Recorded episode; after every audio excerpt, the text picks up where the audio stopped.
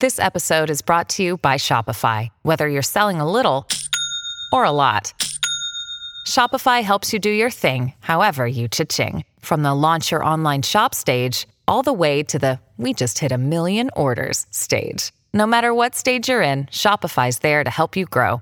Sign up for a $1 per month trial period at shopify.com slash special offer, all lowercase. That's shopify.com slash special offer. Hey, folks. Uh, no bad news this week. I'm not coming here to tell you right now that we're not going to have anybody on the show this week or that we're skipping an episode.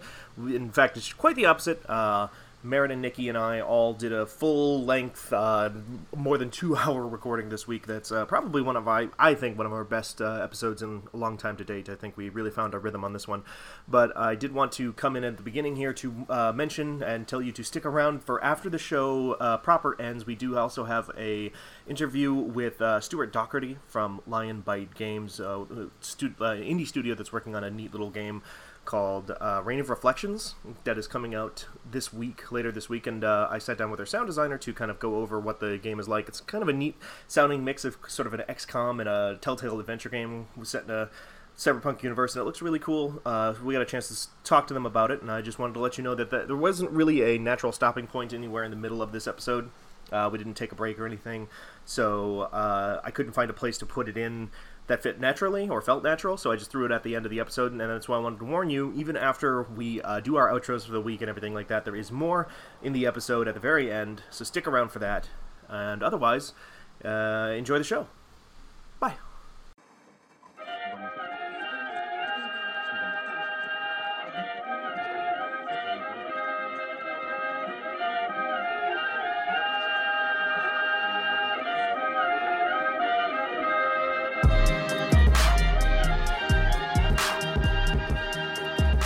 Love it. Hello, everybody, and welcome to another episode of Fandwith. That's not the sound of the autumn winds you hear in the background. That's the sound of applause and cheering for the greatest podcast about video games that anyone has ever recorded. Because, uh, Yay. yay! We have uh, a full house this week, by which I mean we have the normal guests, which is not usually normal. Uh, it's me, Steven Strom, one of your co-hosts. I'm joined by Merritt K. Hey, what's up? Not much. How are you? Good. It's good to be back. Yeah, I'm glad to have you back. I'm also glad to have one Nikki Grayson back. Hello. Hi, how are you? Good. Very tired. Ooh. But good. You're all moved in? Yeah. All moved in. No boxes. We're clear. We're free from box hell, uh, as we've begun to call it. Uh, but we're good. Things are good. Okay, cool, cool, cool. I like it. Um, well, uh, yeah, we haven't been back in, all together in a little bit of quite a while now. So, like, I don't even know where to start. I've already lost all of my like my host's skills. My my finely honed golden pipes have uh, they've they've started to rust, and I don't know what to do. Can we talk about how I had to update my air conditioner last night? Yes, let's talk about the most important news of the week. Uh, sorry, what? okay, so we bought an AC a couple of weeks ago, but because we uh, we both have noodle arms, um, we're not able to put it into the window because it was very heavy. So we had a task rabbit, and a strongman came to put it into our home. He plugged it in and then left, presumably to go do another job. When I came home, uh, Catherine, my girlfriend, was like, "Hey." Uh, the AC works, and then I was like, "Why is there a Wi-Fi light on it?" And she was like, "What?" And I said, "There's a Wi-Fi light on the air conditioner." Turns out, uh, there's a Wi-Fi chip inside of the air conditioner uh, that allows the AC to connect to the internet, so you can yell at it from like your Google Home or Amazon Echo or whatever. Um, so I downloaded that app, and then I had to wait literally ten minutes while the air conditioner updated uh, because it it wouldn't connect to the internet otherwise. So I had to update the firmware on my uh, on my AC. Would it? And now the LAPD is flying overhead, presumably because they've caught me Yes. in my crimes. He's trying to hack into the internet through the through the air conditioner. We never saw it coming. Who would have thought that he would have used an air conditioning unit to try and break into the NSA? Mm-hmm. These are the revelations that you can expect on Fan with the Fanbyte podcast, uh, where we talk about our secret lives as international hackers. Merritt, what have you hacked into this week? Your microwave, maybe? God, I can't believe that Mega Man Battle Network was like an accurate vision of the future. Like the specific ways in which the future sucks. It was totally spot on because Yeah. Your fucking toaster gets infected by a virus and burns your house down.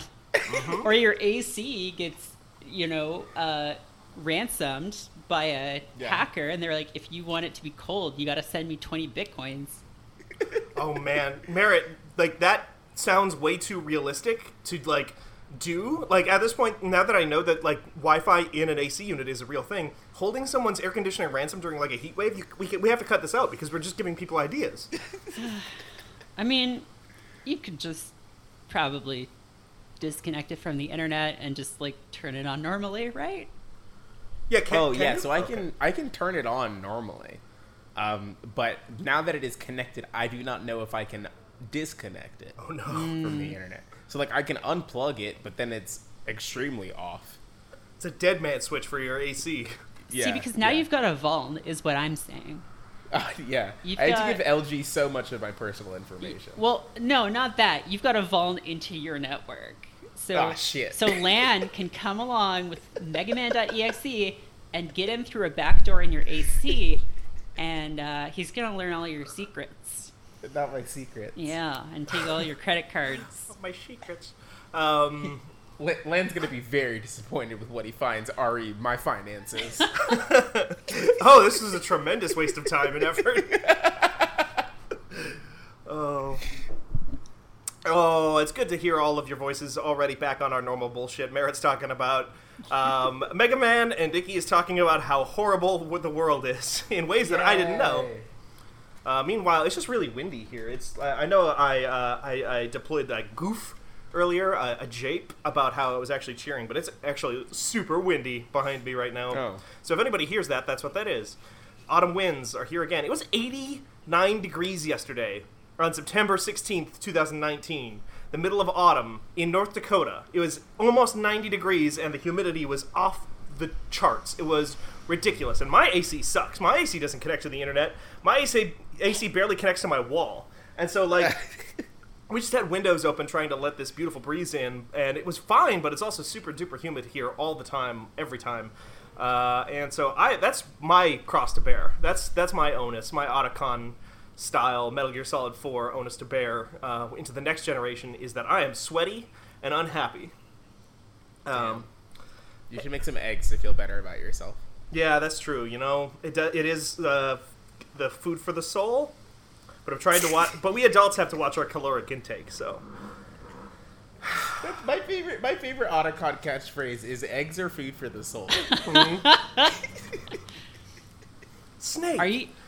Is Egg the the uh, the Frank of Metal Gear Solid? Is Otacon the Frank? Uh, the Frank Reynolds from Always Sunny. Oh, this Metal is an Gear Always Sunny thing. I have not seen much Always Sunny, I'm afraid. I think so.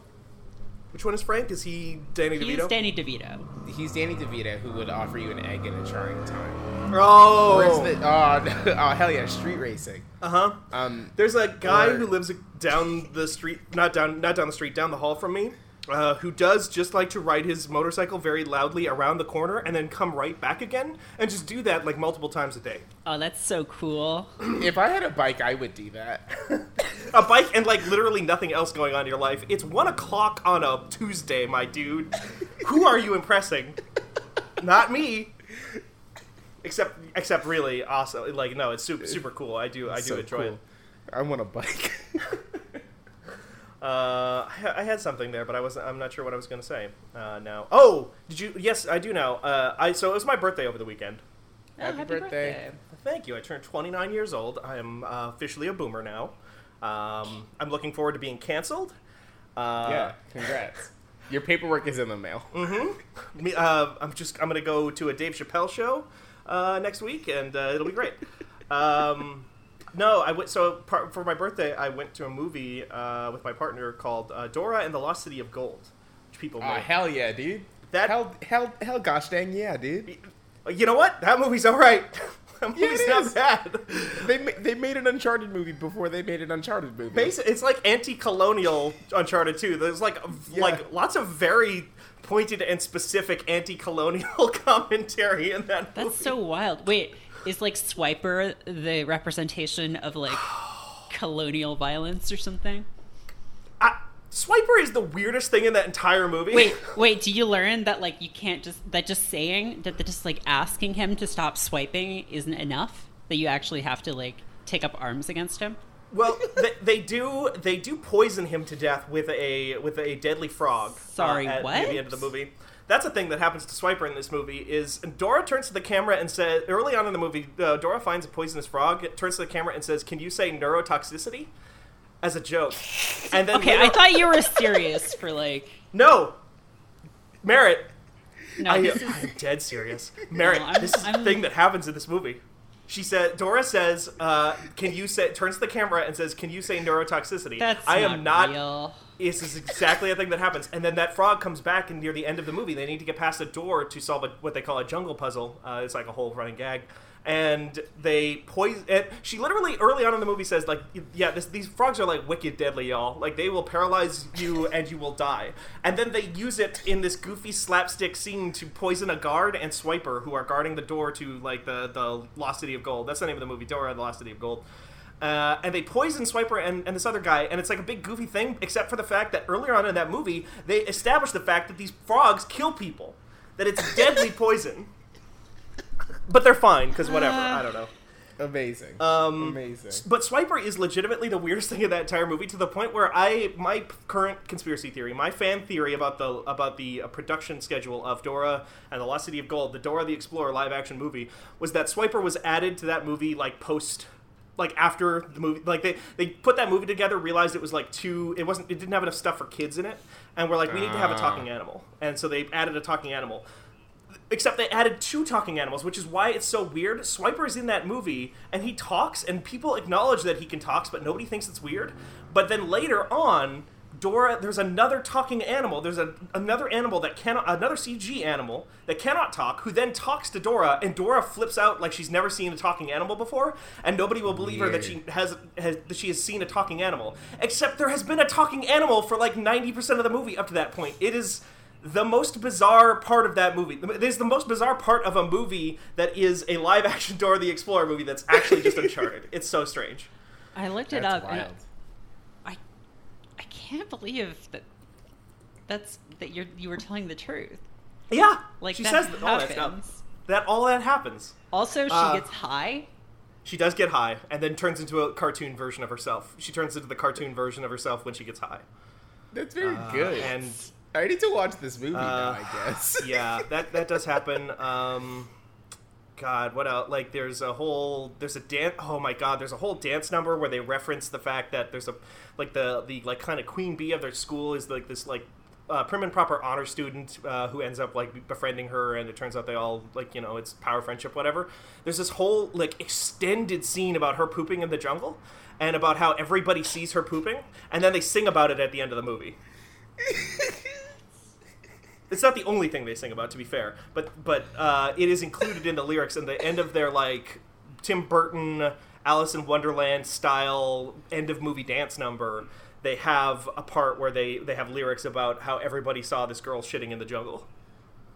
It's a it's a hell of a movie. good. It's a hell of a uh, of a film. Actually, I, do- I do want to give it the credit it deserves. It's actually pretty Yeah. good. Like it's it's genuinely a pretty funny movie. Like more than I more so than I thought. But uh, there is some weird stuff going on in it. But I'll I. This has nothing to do with anything because the only reason I brought the movie up in the first place is because before it I saw the trailer for the new Jumanji film. Uh, Oh, which I don't know if you all which- had seen that they're making a new Jumanji. Uh, Yeah. The one in the vein of the the Dwayne the Rock Johnson and Kieron Nebula Gillen. No, Yep. wait, not Kieron Gillen. Different. Kieron Gillen is going. Uh-huh. uh author of uh, The Wicked and the Divine, and uh, Dr. Aphra is going to be a star uh, in a starring role in Jumanji. What's the other Kar- Karen Gillen? Is that her Karen name? Gillan. Karen Yeah. Gillan. Uh, from Doctor Who. Uh, she's she's also in it. Uh, except now Danny DeVito and. Oh uh, yeah, no, it, it isn't looks it? very good. Danny DeVito and uh, uh, Danny, Danny Glover. Glover? which I like.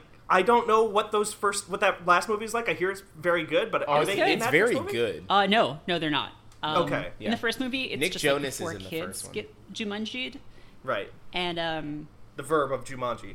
yeah, uh, and you know, it's like the jokes. A lot of the humor in the movie comes from like uh, the jock is in like the the short uh, guy's body, and like the the hot girl is in Jack Black's body, and like actually that part is like done really well. Like Really? it's yeah okay. So there's a part in the movie where um, uh, Karen Gillan, who is like the nerdy girl, uh, has to like distract some guards to like so they can sneak past. And uh, she's like, I don't know anything about boys. Like I'm a nerd. Um, I thought you were gonna say I'm super gay. uh, and so like the hot girl who is Jack Black is like, okay, I'll I'll show you. I'll teach you how to like be cool and like sexy or whatever. And like so it's just like Jack Black doing this like this like really good like well choreographed like dance move and everything. But like I mean and it's funny, but like he's actually really going for it and like it's never there's no like y- you could see some really easy gross jokes, but Yeah. like it they never go there. Um Nice. so it's like just like a really like fun goofy movie and it like is genuinely really pretty funny. So I'm really excited for the one for this one where uh it's like their one of their grandpas and like his friend get sucked into Jumanji and don't even like know what a video game is and uh they have to figure things out. It's very good. That's a pretty honestly like now that I think about it, like if I think about that movie as being like, okay, we're a bunch of uh, kids who got sucked into a video game world, and I'm the nerd kid who knows how video games work, so I can help you. It seemed to me like maybe maybe the basic premise here is like let's take away that entire safety net. And honestly, that seems like a really cool basis for a sequel to this. Oh like, yeah, no, thing. like in um in the trailer, like at one point, I think it's Karen Gillan is just like, "We're gonna die." Oh my god, because they're just like, just completely fucking up. Yeah. Uh, I should. Uh, I, I think I should go see that first movie. Big, big uh, time for movies set in the jungle. I guess. I don't know. Um, Yeah, the jungle, the, the uh, jungle yeah. lobby is the big jungle is doing really well to get representation. Do you guys want to talk about video game, real video games, and not just the fake Jumanji video game? I mean, I guess. Yeah. I saw a movie yeah, that's set in it. forest, kind of. Oh, really? What movie? Uh, Midsommar. Oh, how's that? Uh, I liked it. Yeah. Um, I, I know it has kind of like a mixed reception, I think.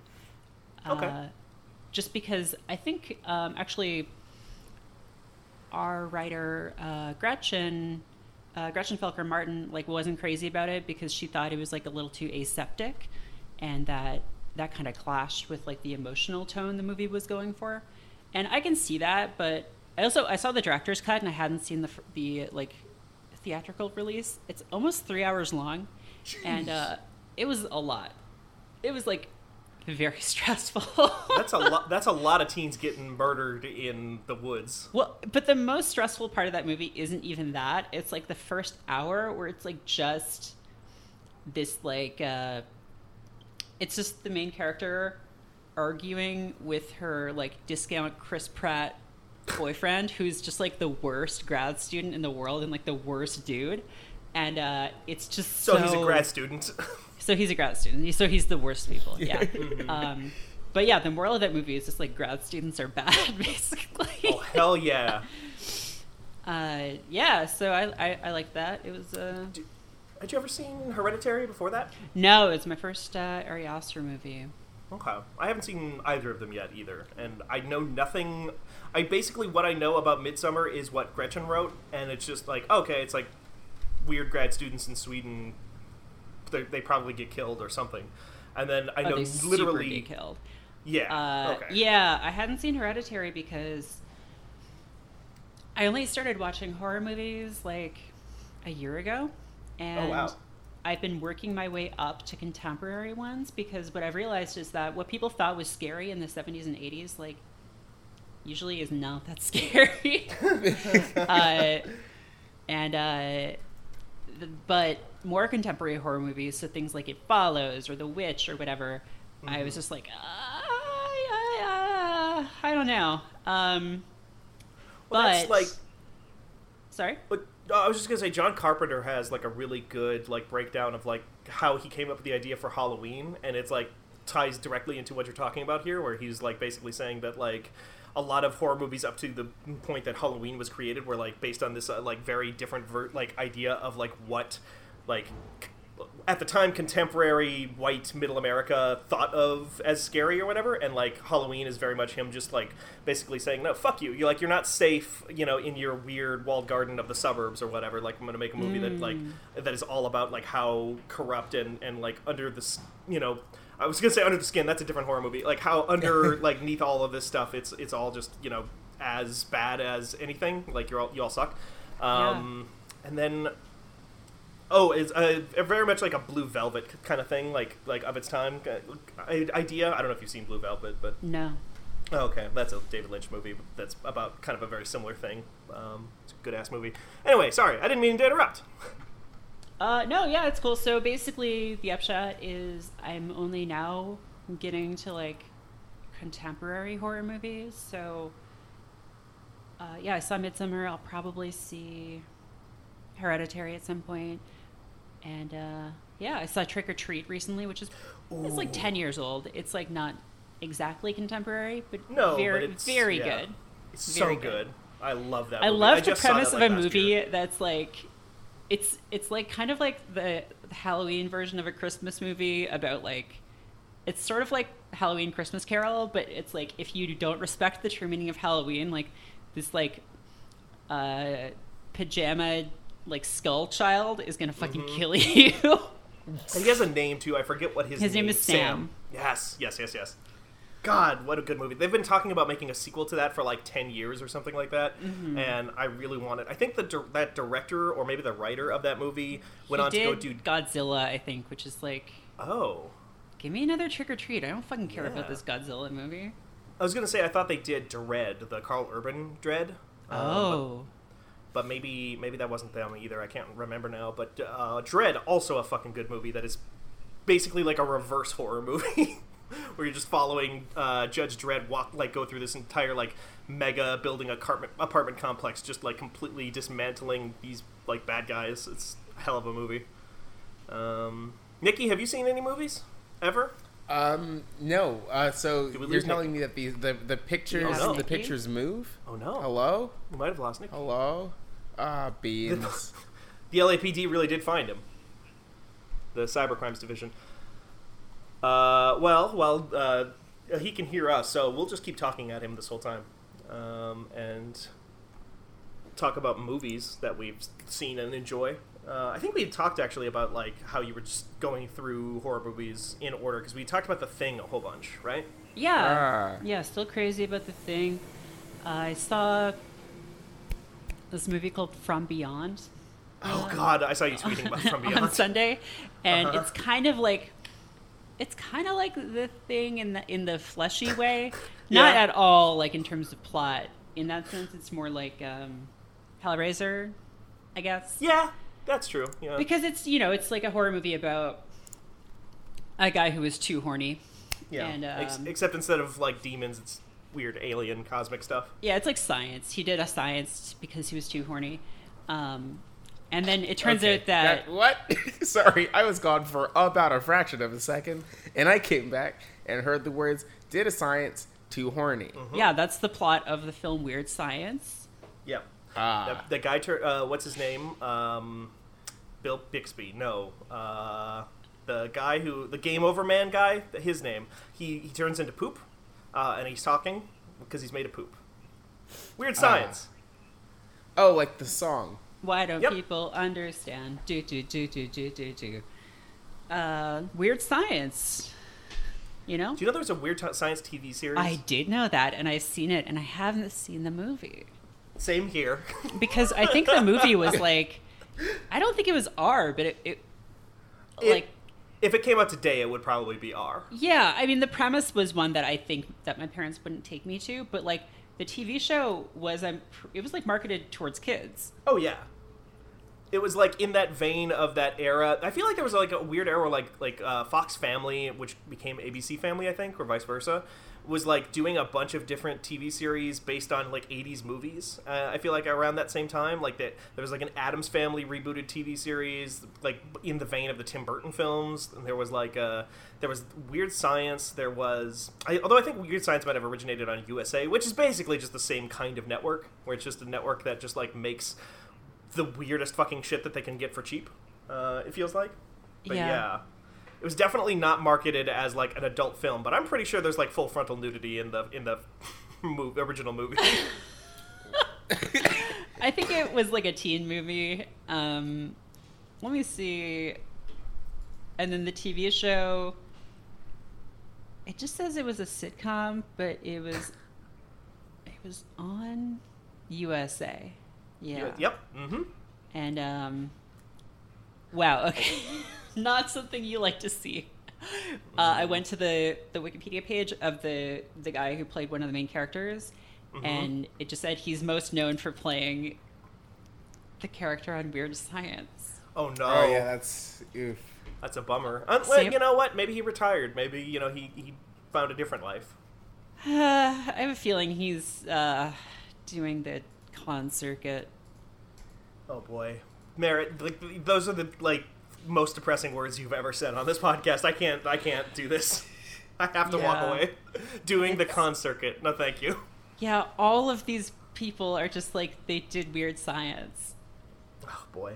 Oh, this guy was on Oz. Oh, Oh, that's cool.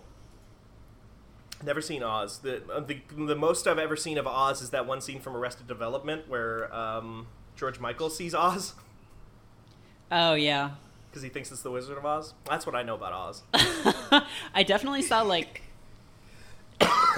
10 minutes of an episode at like 1 in the morning when uh when I was a kid and Okay. uh, at night and it was it's very weird. Um all I remember is that some guy some guy has breast cancer and then he tells the doctor I can't have breast cancer. I'm not gay. Uh What? and I think the doctor is like, uh, uh that's not. That's not how any of this works. That's nothing. That's Um, nothing. I might be misremembering that. Maybe something else, but that's. Pre- I'm pretty sure that that's. Did, did you see an SNL parody sketch of an episode of Oz? I gotta. I gotta look this up now. Uh. You know, it's just. Can that. What? No. Uh, well, guess what came up when I searched Oz breast cancer. mm, Dr. Oz? It, Dr. Oz. absolutely, Doctor Oz. Was it was it Mehmet Mem? What's his name? What's his first name? Oh, does he have a first name? He does. He does have a first name. That his first name is not Doctor. Oh, okay. This is news Uh, to me. but Mr. Oz, yeah. Okay, wait. This is real. This is real because I'm It's real! It's you like real. wave a, like Uh, a DVD copy of the Oz the Complete series in the air. It's like, I told you! It's Wait, real! like multiple people get breast cancer in the show? Like what? What? What? That's a good indication that your show has gone on for too long. Yeah. Okay. So.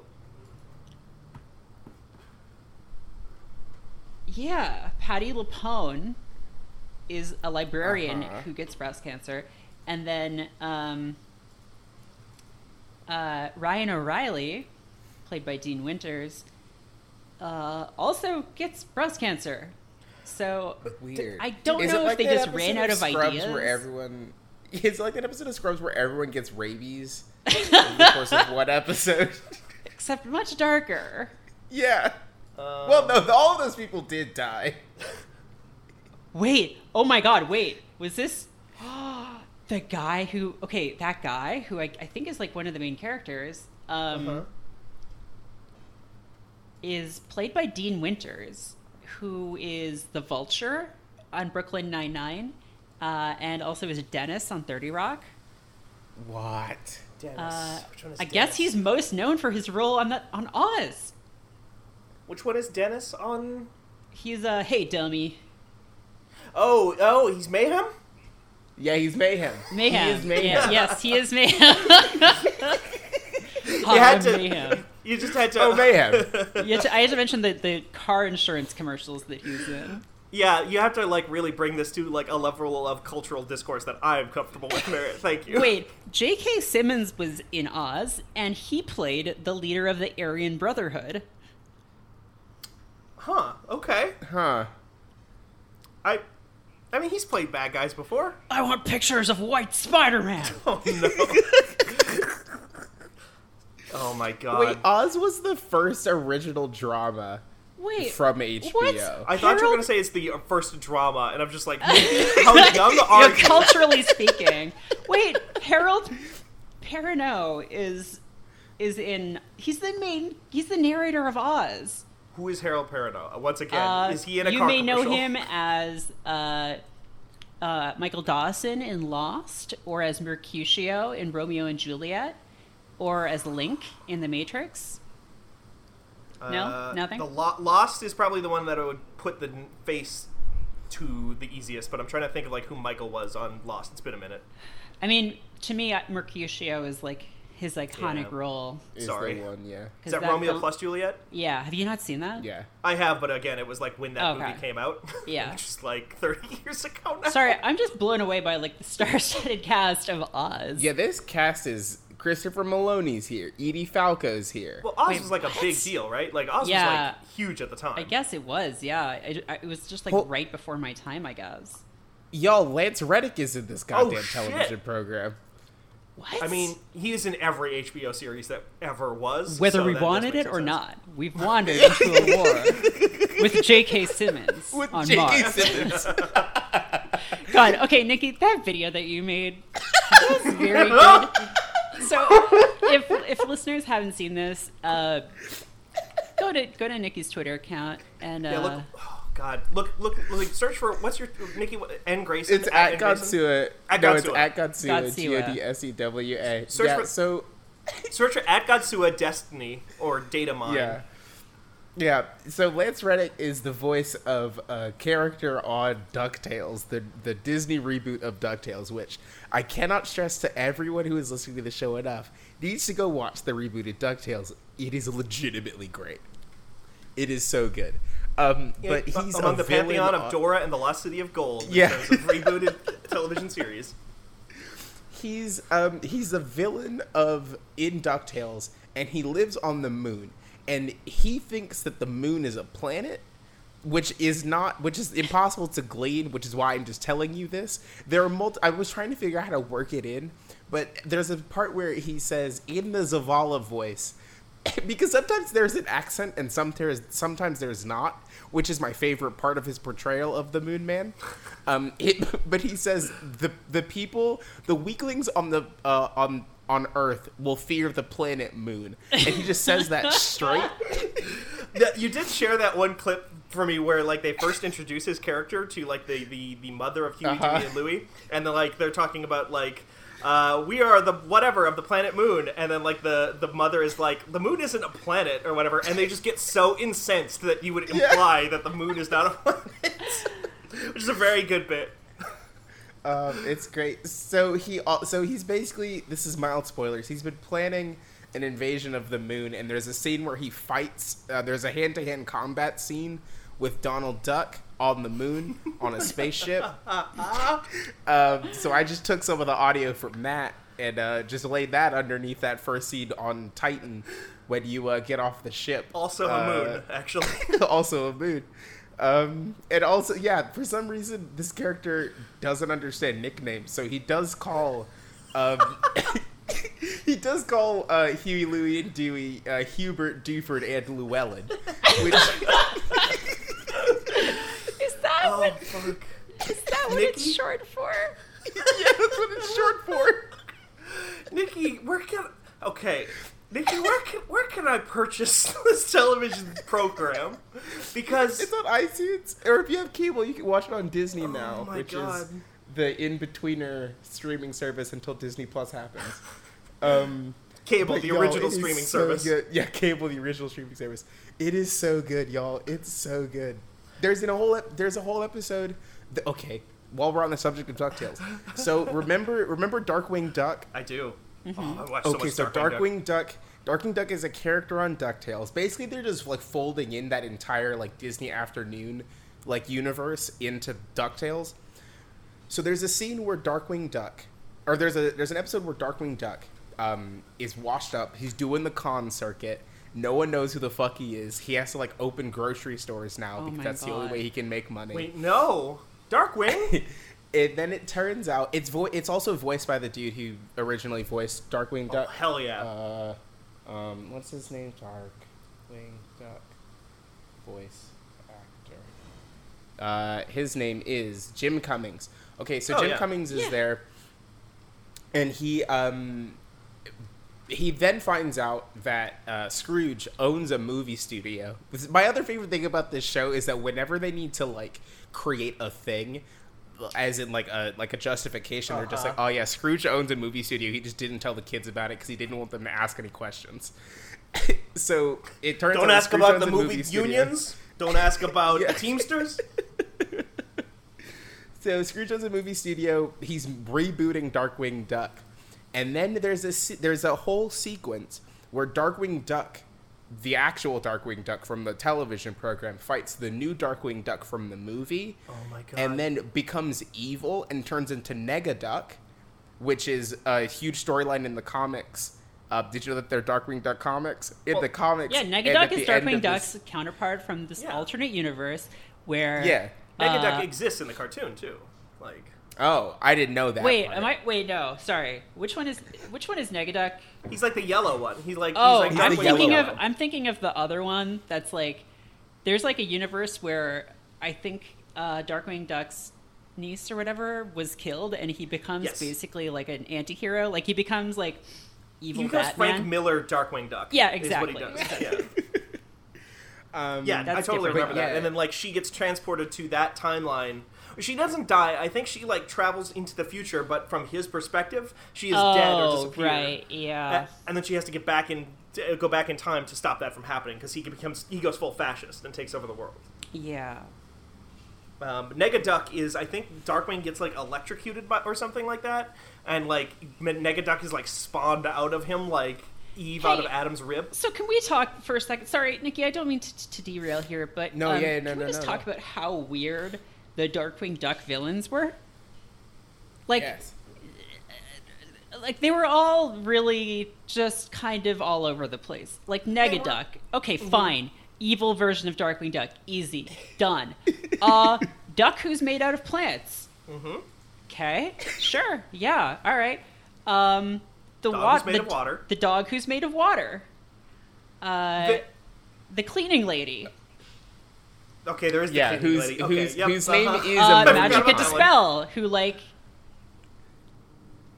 Uh, raised a lot of questions there. His for, whole, for some people. his, I think.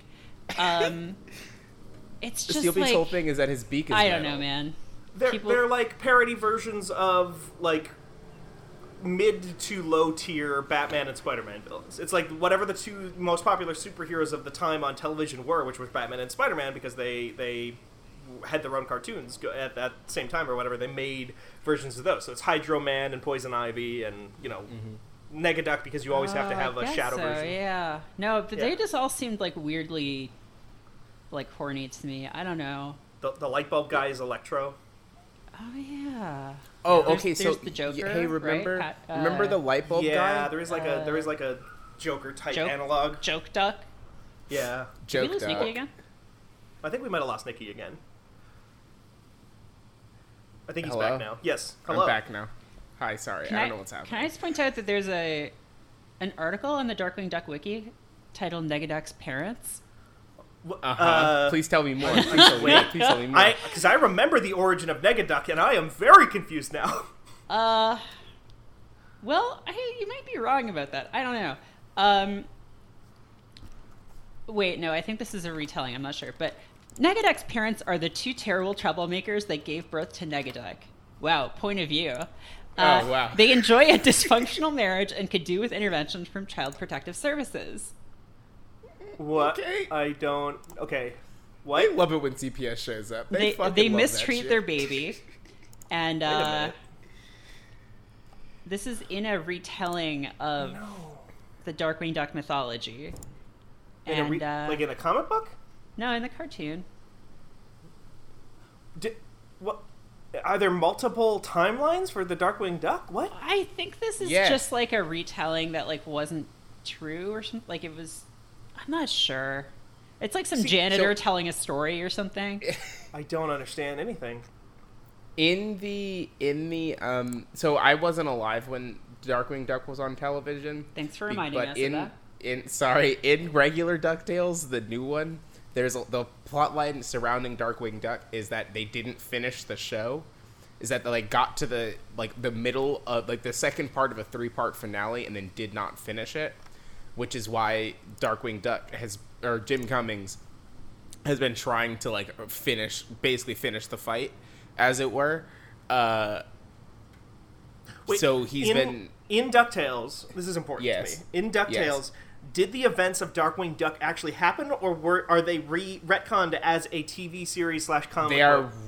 yeah they are retconned as a television series but then after the results of the episode where darkwing duck turns into Nega Duck, darkwing duck is a real character Okay, so- who then goes on to do darkwing duck things also um, gizmo duck is there it's lin manuel miranda Oh my fucking god. Okay, what is happening? Yeah, of course it is.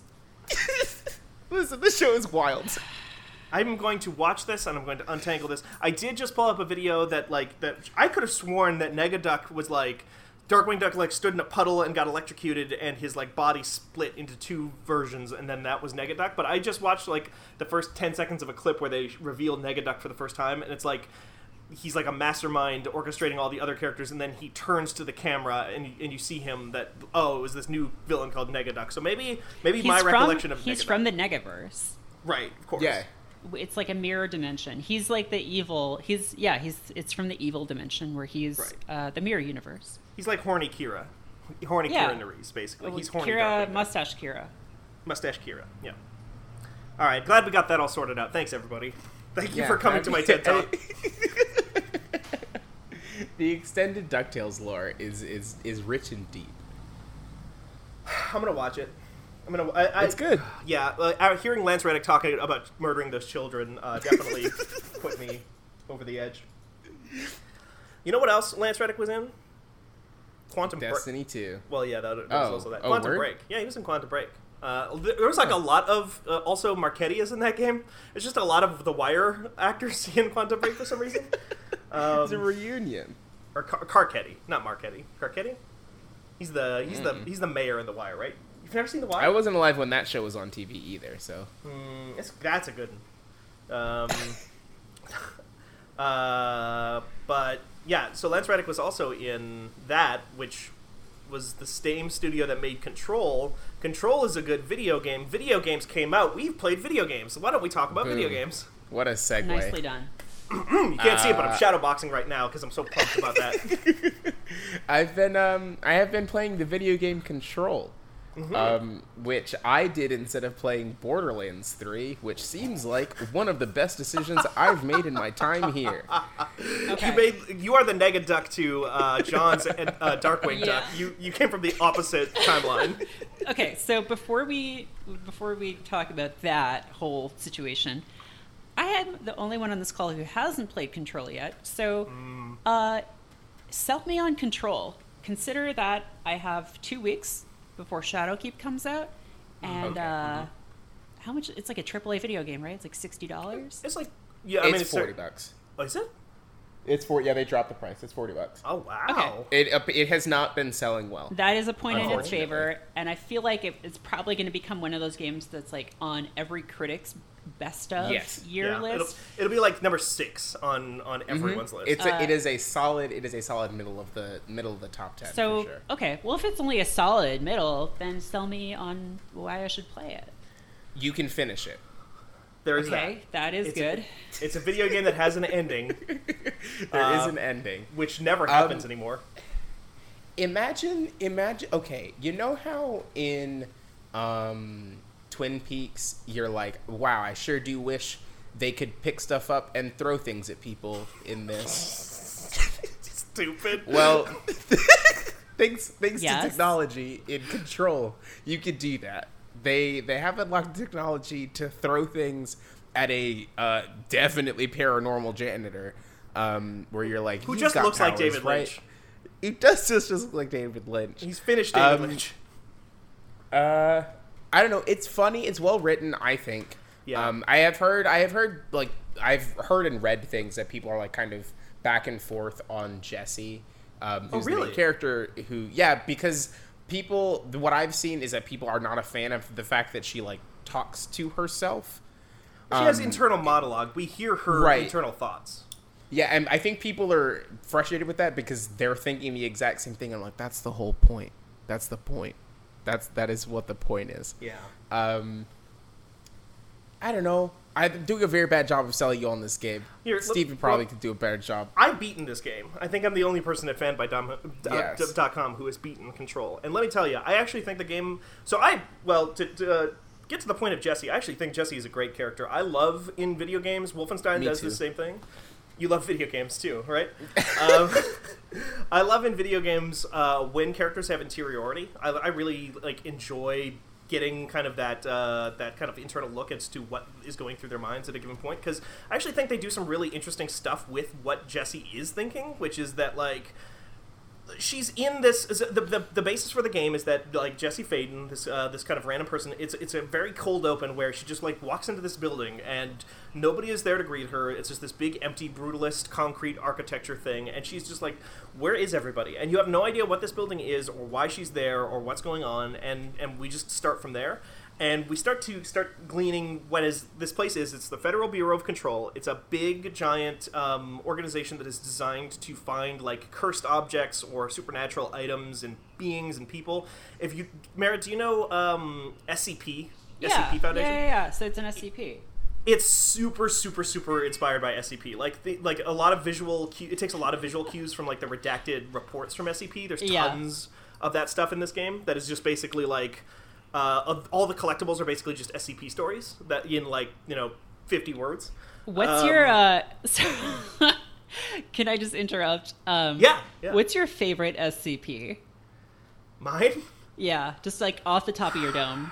i really like the one with the man made of paint that that one lady wants to put a dick on Sorry, what? what?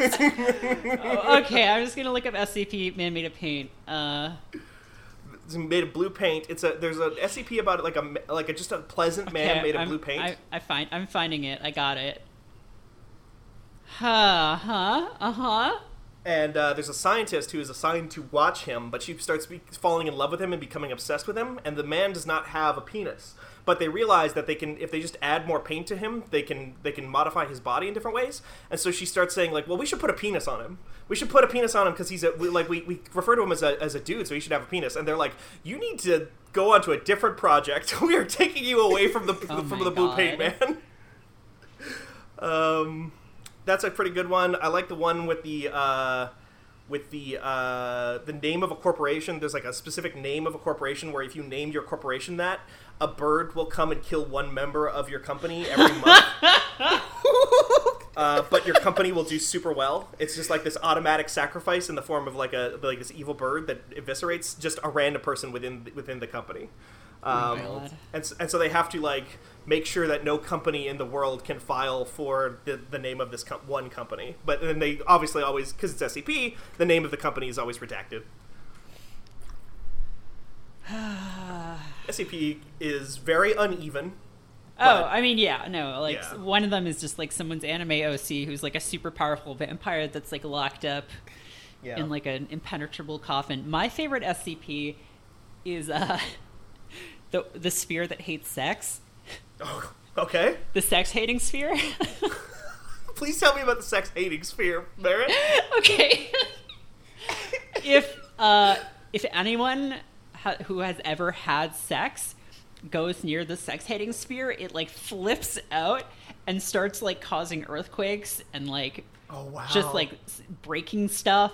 Um, and uh, the only people who can approach it are uh, uh, people who have had their like all of their uh, sexual organs removed and who have never had who have never had sex ever. Uh, anyone else, like it just flips out, and then they're like, "Oh, we don't know what happens if like anyone does sex in front of it, but it would probably destroy the Earth."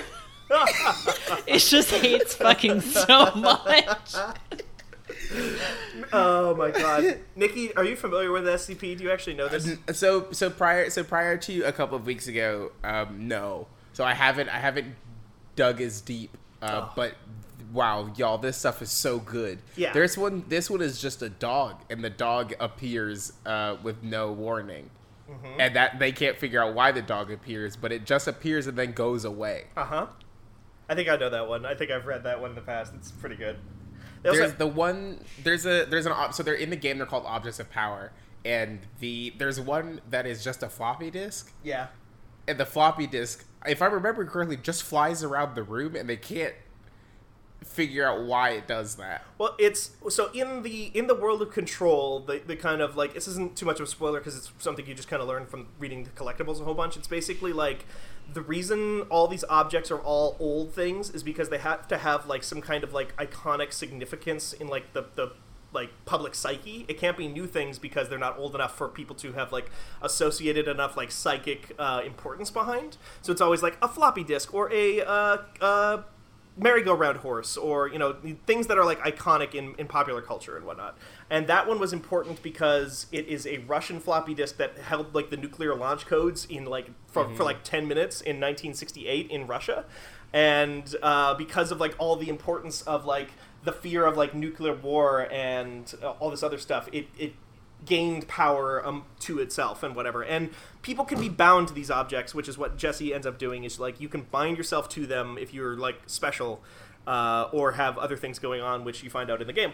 Um, and when she binds herself to this floppy disk, she gets the like power of telekinesis, and she can like start throwing stuff around. And that's like a large part of the game is like this back and forth between managing your energy of your your psychic powers and your energy of your gun because your gun is like this living breathing cube that like shifts in your hand and it regenerates ammo. You don't ever pick up ammo in this game.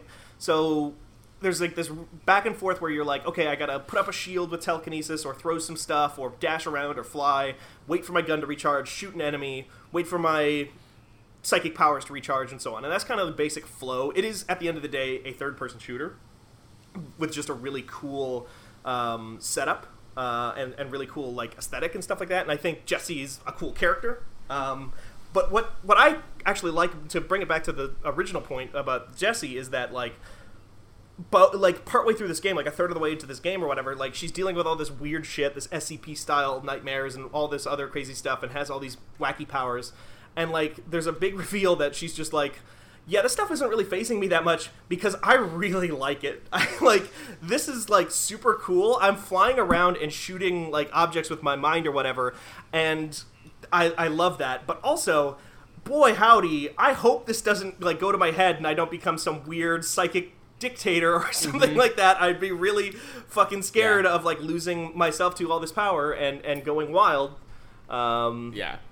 and you know, I think that's one of the more interesting things about that character. But yeah, uh, throughout the game, it's it's very SCP inspired, very X Files inspired.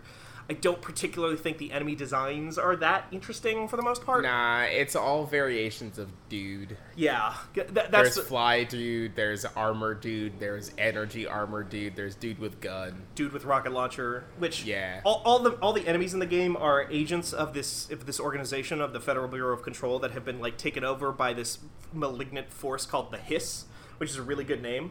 It's a very Um, good name. It's a very good proper noun. Yes. Uh, speaking of which, also the board. Uh, there's your boss Mm-hmm. in this game when you get the gun. When you get the super cool gun, uh, whoever holds the gun is able to contact a floating inverted pyramid that lives in the astral plane called the board.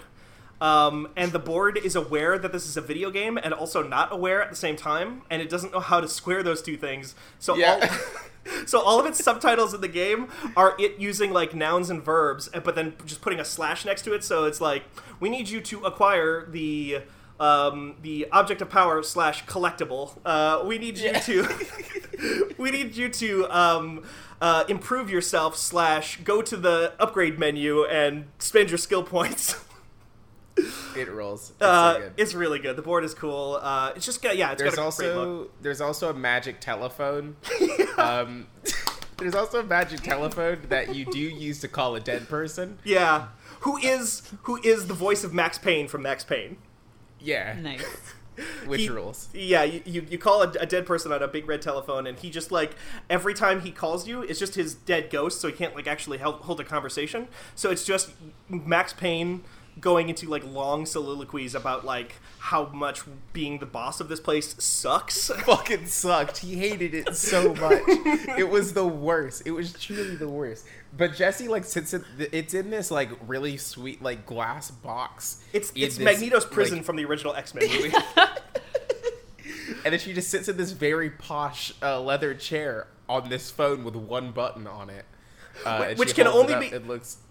Which this room can only be accessed through a uh, motel room in Montana that you have Yeah. to teleport to every time you want into. Oh my god. that you want uh, to access this this room. Yeah, uh, yeah. It's a good game, Oh, but so the things that I like about this game, I actually think the game has kind of a little bit of a slow start as you're kind of like unlocking powers. There are two scenes in particular that I think you've probably seen people talking about on Twitter. The ashtray maze is one of them, uh, and then the dynamite scene. Uh, And these these are the two scenes that I really want that make me really want you to play this game because it is just like peak Remedy doing what Remedy does. If you've ever played Alan Wake or, or uh, uh, Max Payne, like uh, really cool use of music, really cool use of live action video and stuff like that in in a way that makes sense in the world, but is also completely bonkers. Uh, and both of those scenes do that so super well, and it's the thing that makes me want you to play this game so we can all get together on a podcast and talk about it soon. um, Yeah. Because I really want to talk about the dynamite scene, which Nikki, I don't think you've gotten to yet either. I have not. Yeah, I have not gotten there yet. Uh, but yeah, yeah, uh, it's a it's a good ass third person shooter, kind of Metroidvania like in a little bit. Anyway, um, I, I think the Metroidvania comparisons are a little bit overblown, but uh, there's definitely like you're in one location that is split into multiple zones that you're going through to acquire different upgrades, and you can come back when you've acquired other upgrades to open up those areas. But it's not it's not really a Metroidvania. At the end of the day, it is just a really cool, stylish third person shooter. Mm-hmm. Um, but I think, really cool. But yeah, it's got And some then- really stylish stuff. Yeah, and then it's got like all of the the they announced their DLC plans Yes. last week, a week and a half ago or something, and just they're just gonna put Alan Wake in this one. So Oh my this, God. this is a much more minor spoiler. This is a very minor spoiler. It's a thing that you learn about from a collectible in the game. But if anybody who doesn't want to hear it, jump forward thirty seconds. Okay, so like, you find collectibles in this game that um, talk about Alan Wake and the events of the game Alan Wake as being an altered world event. Like the, the Federal Bureau of Control was watching the events of Alan Wake unfold and considered Alan Wake to be like a, uh, a potential to be the new director of the game Yeah. or of, of the Federal Bureau of Control. Uh, and then yeah, now in the, uh, the the last piece of DLC they have announced, which is called Altered World Event, the it is it's just. The, the logo for it is just the Alan Wake font, and then it's just the box art for Alan Wake. Oh my god. Uh, extremely good. Yeah. Yep. So good. Yeah. So did Merritt did that sell you? I mean, yeah, like I, I do, I do want to play it. I think. Yeah. Yeah. If you play it, we should, yeah, you should beat it before I'm- Shadowkeep comes out. I'm also just like really jazzed to like be able to look at credits for a video game again. Oh my god. I know. Like I'm Yeah. so I'm so amped about that. Like I I hit it the last game I like hit it for. Well, I guess 2K technically. Like there were credits in that, which we could talk about if if we have time, uh, because the story mode for the National Basketball Association 2020 is fucking wild. Um, but yeah, like seeing credits in a video game is such a novel thing now. Like when I hit credits for Outer Wilds, um, Outer Worlds. Outer Wilds. No, Outer Wilds. Yeah, that was right. God damn it. um, I was like, oh shit! I forgot people made video games, and they show you who made them at the end of them. and then John Lennon sings, right? Not John Lennon, Yeah, but Paul McCartney. and then no, Paul McCartney sings. Yeah, you get on the red McCartney's phone there. and uh, in, a, in Magneto's prison, and you talk to John Lennon from the grave.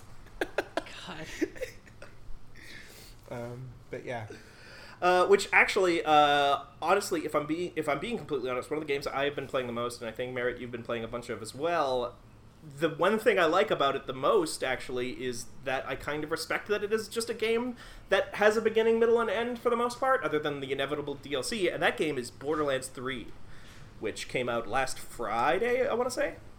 Um, I No, actually, it, it came out in 2009, I think. Uh, well, no, uh, that would be incorrect, Nikki, because uh, two, Borderlands 2 came out in 2007, and this is just that game again. This is a re release of Borderlands 2.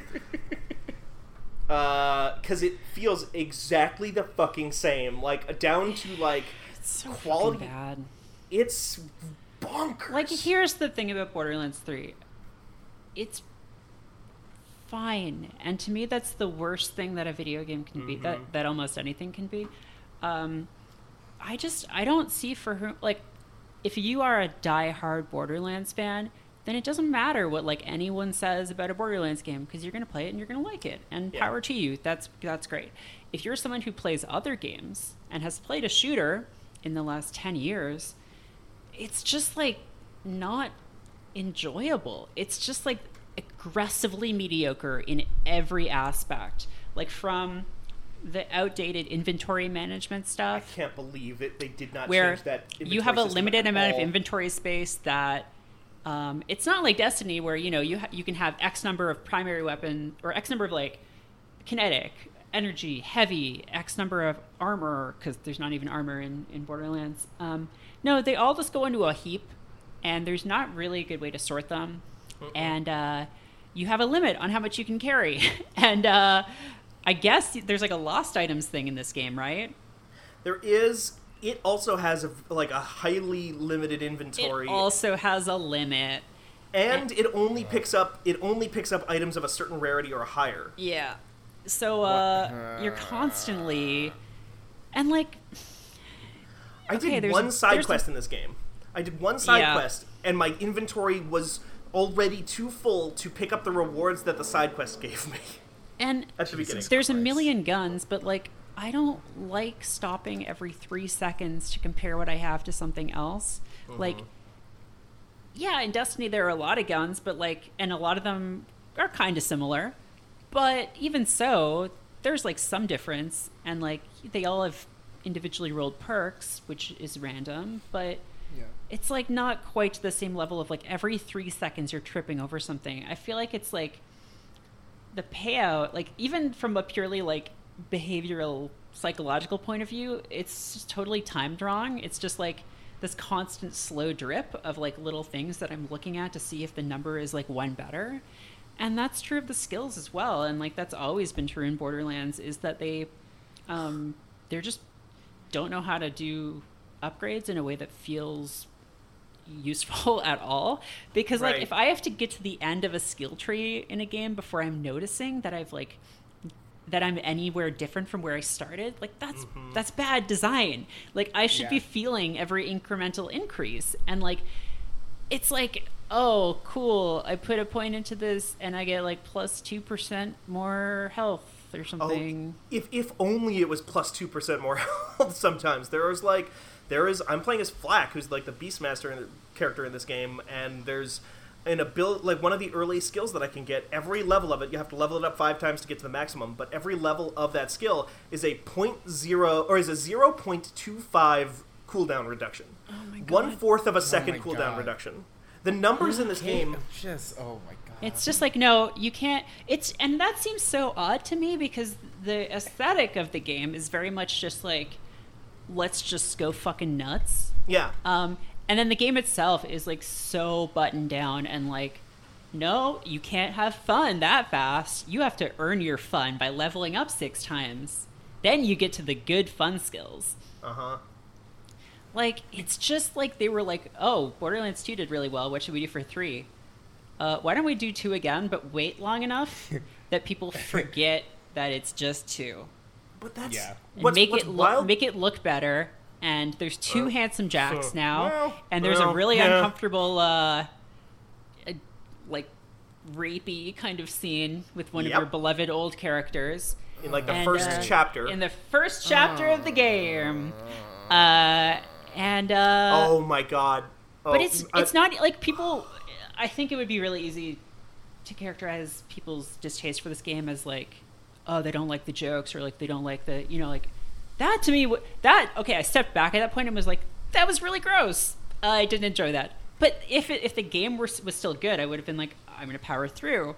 Yeah. But it just seemed like at every step it was like stop playing this, stop playing this, stop playing this. Like you have to manage your inventory. Uh, the gunplay isn't even that satisfying it's really not. No. uh, like there's the being able to leave Pandora thing is like actually the opposite of fun for me because it's Uh-huh. like okay, cool. Now I have to go somewhere else that's basically the same. You could have just had these differences in environment on the same. It's it, it doesn't matter. It's- It's, just it's a big. It's just mechanically- more of the map. It's mechanically yeah. meaningless. It's Um, mechanically meaningless. The only difference to it is that you have to sit and watch a hyperspace cutscene every time you go to a new planet. But like Pandora already had a bunch of different zones that looked different. Like you still Yeah. have to sit through load times, and even once you get to a planet, there are still load times between different regions, just like Borderlands 2. Yeah, I stopped after about. I stopped after I got to the first planet. So I got to the Atlas planet, Yeah, and uh, I met what's her name, Lorelei, and then I was like, no, I'm done. And that's it. Lor oh Lorelei is Hello, I'm Lorelei. I'd like to show you my beautiful Borderlands. yeah wanka. Like it's, it's oh, like, you bloody it's- wanker! Did you forget that I'm British? Because I'm about to remind you, ain't I? In it.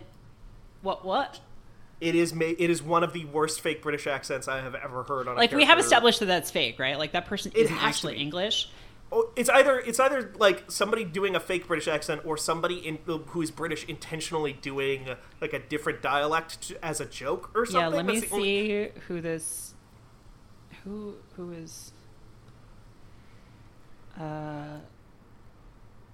uh And there's like while you look that up, there's like some other weirdness around like the voice actors in this game too, because like on that same planet that you were just talking Oh, about, yeah. Promethea, like Rhys, a character, one of the two playable characters from from Borderlands, uh, Tales from the Borderlands, is in there, but it's not.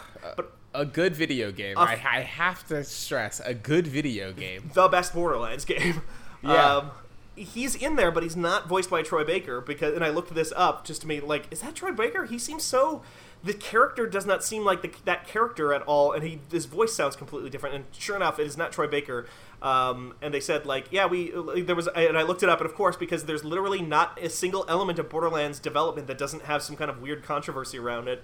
Uh, Apparently, Gearbox went out and said like, yeah, we we asked for Troy, Troy Baker to be in the game, and he turned us down. And then Troy Baker went on. Uh, this was like Randall on Twitter saying that, and then like.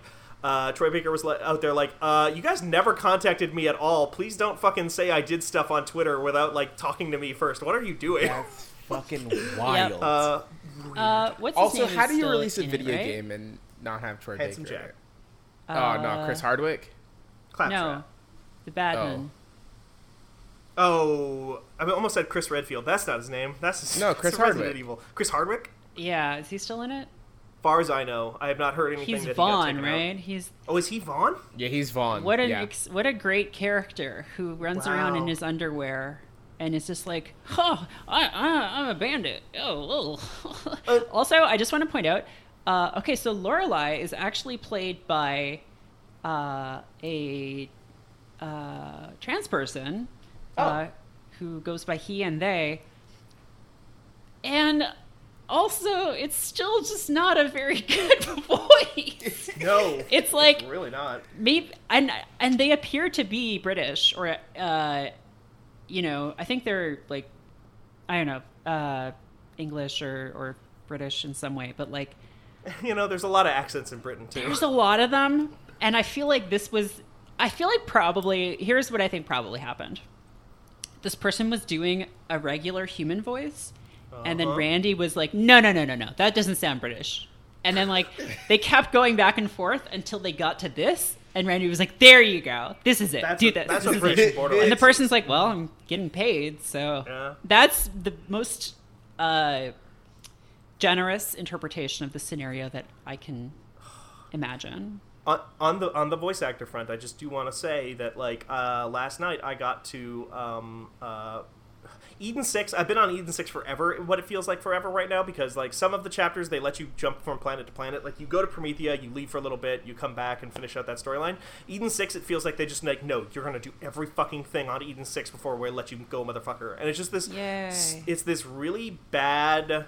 It's there's some weird po- politics in Borderlands 2, like surprise, surprise, about like how you are like well, the corporations have always been the bad guys. Atlas is the bad guys in, corpora- in, in Borderlands 1, and uh, Hyperion is the bad guys in Borderlands 2. Uh, the, the corporations are the bad guys, except in this one, it's like the corporations are bad, except for the good corporations, because there's good corporations now. Because Atlas is good now, and also Jacobs is good. And, like, there's this whole weirdly like corporate obeisance uh, like undertone to to Eden Six, which is this like swamp planet where everybody has a southern accent and they're all like weird. They they all worship like swamp magic or something.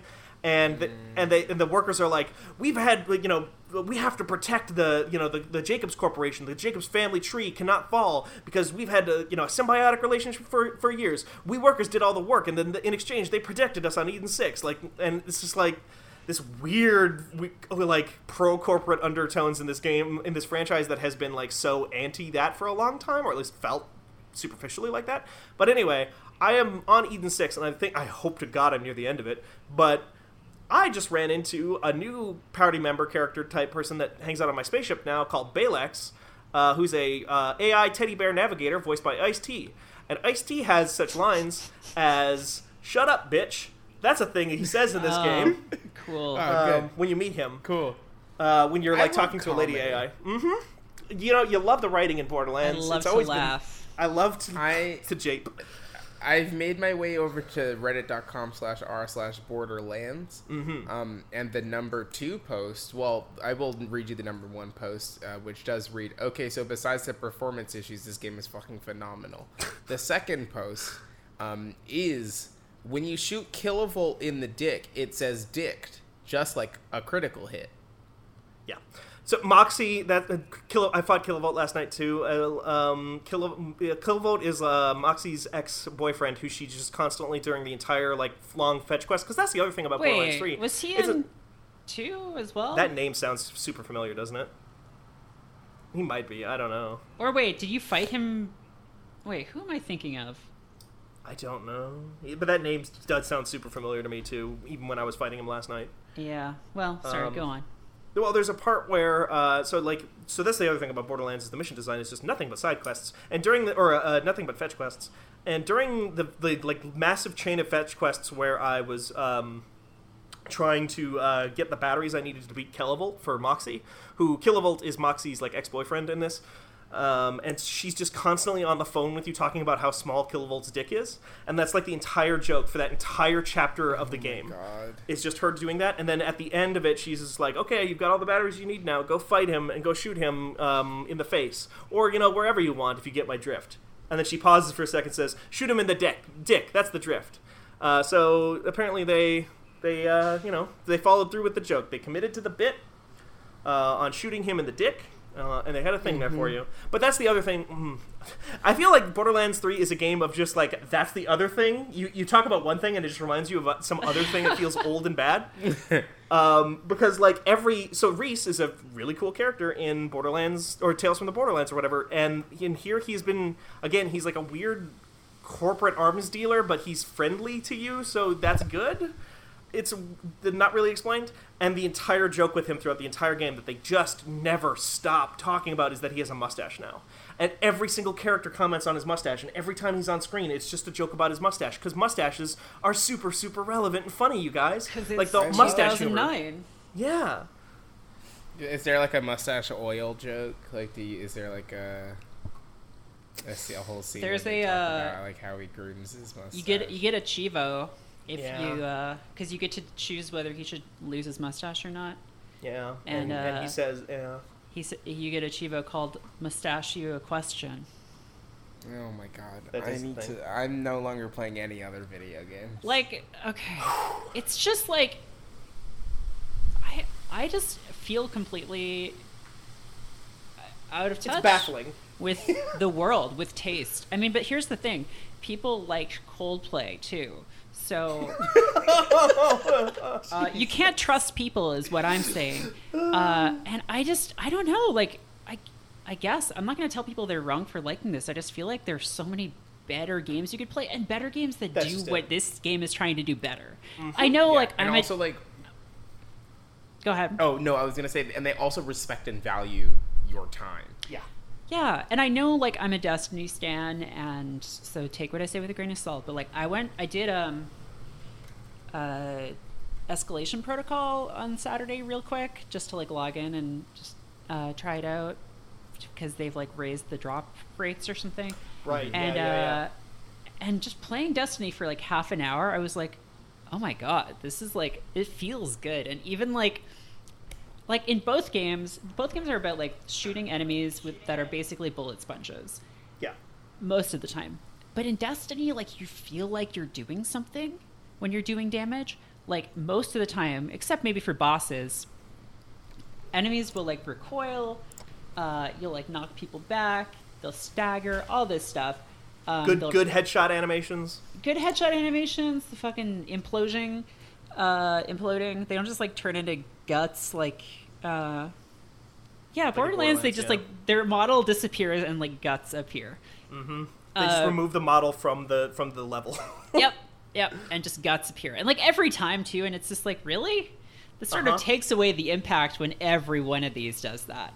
Um, and nothing else. Like like there's no none of that impact you were just talking about in Destiny occurs ever.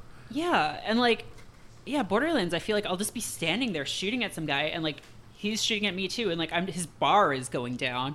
Um, and unless you hit someone with like a shotgun, which like in my experience, shotguns like 100% of the time cause ragdolling, which Yeah. like is really bad looking because they seem to like sort of fly through the air in slow motion.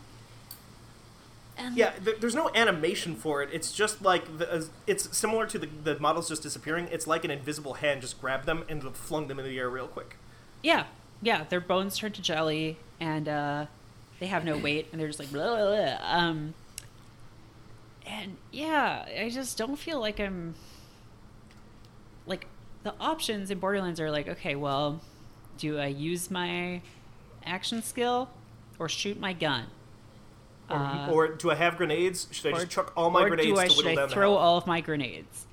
And like, it's just like, I, I just feel like I'm constantly getting shot, and I am just shooting back, and it's just a matter of like I die a lot, but I just always keep another ad around to just shoot them and then res, Yep. and like Or if you're playing as Flack, you don't even have to do that because your pet will just revive you if you get a certain skill.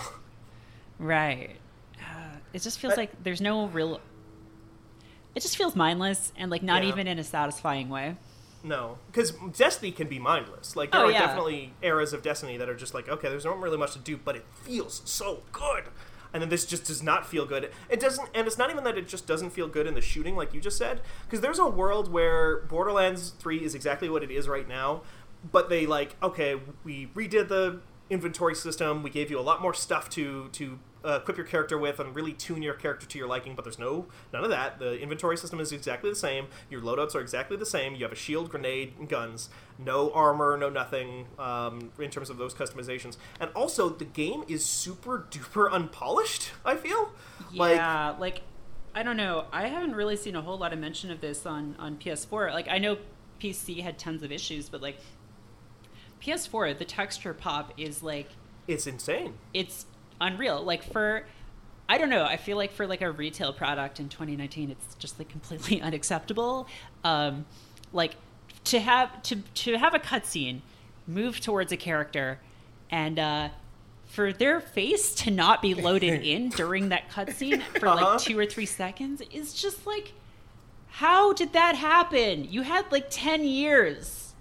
How? Oh. uh, I, I can do you one better on the texture pop in because there's a puzzle in this game on, on Eden 6 where you have to like open up a door uh, and in order to open up the door you have to like move these um, these like stage props into the correct order, and the, you're like standing in a balcony, and you have to like like iron sights down and look at where the stage props are and see what you know see what's where. Except the textures on the stage props hadn't loaded in, so all they all looked exactly the same, and I couldn't tell what how, what the key code w- actually was because it was just looking Oh at like God. a big blurry blob next to another big blurry blob, and so I had to run down the stairs to the to get close, you know, to the uh, to the stage, and then check. Okay, is that a is that a cardboard cutout of Handsome Jack, or is that a cardboard cutout of this other guy? It's the other guy. Okay, run back up the stairs, flip the switch again, check it, run back down again, go check it. It's like okay, no, it's it's this other guy. Okay, great. Run back up the stairs again because the textures hadn't lo- wouldn't load in, and finally at the very end when I was just like just about ready to give up, the textures.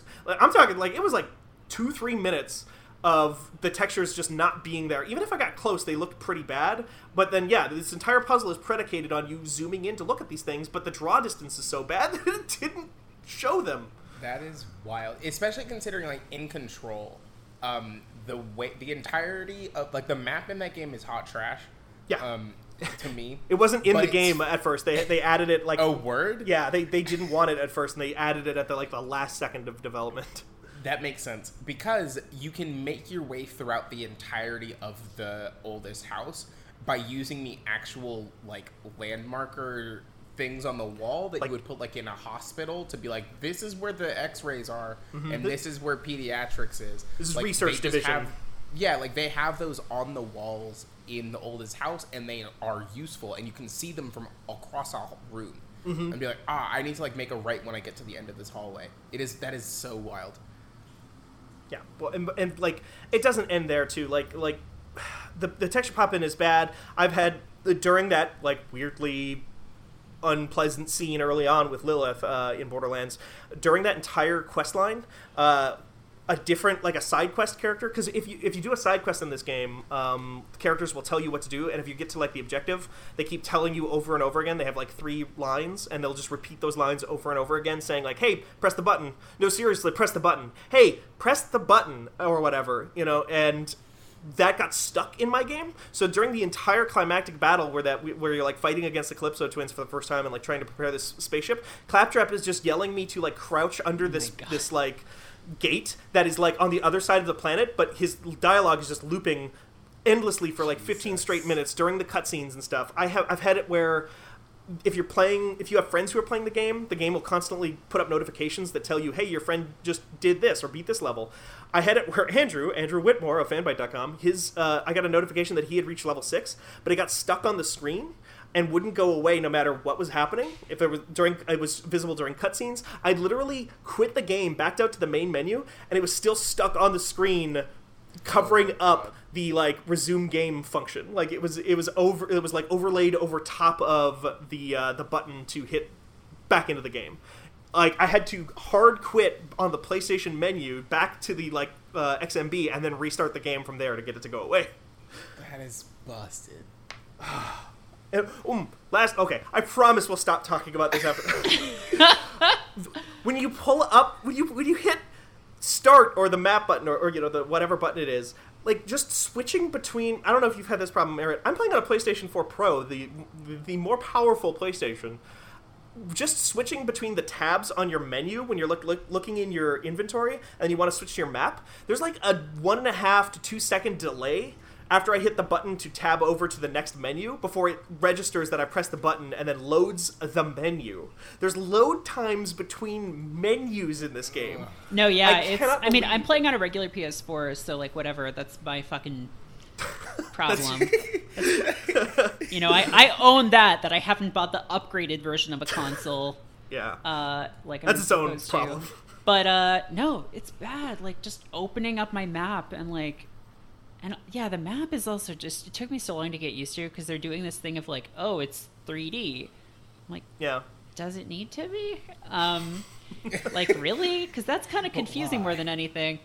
Um, and it's funny because in Destiny, I'm always like, oh, why isn't there a mini map? Like, I just, why is there just this radar? And then in Borderlands, I was like, this mini map is useless. I just want a radar so I can see where the fuck I'm getting shot at but like, it's just. I don't know. Whatever. It's like I did just read a comment. So like Kotaku put a piece up a couple days ago that was like yeah, it's just more of the same. Like, and it's really buggy. Like, why is this good?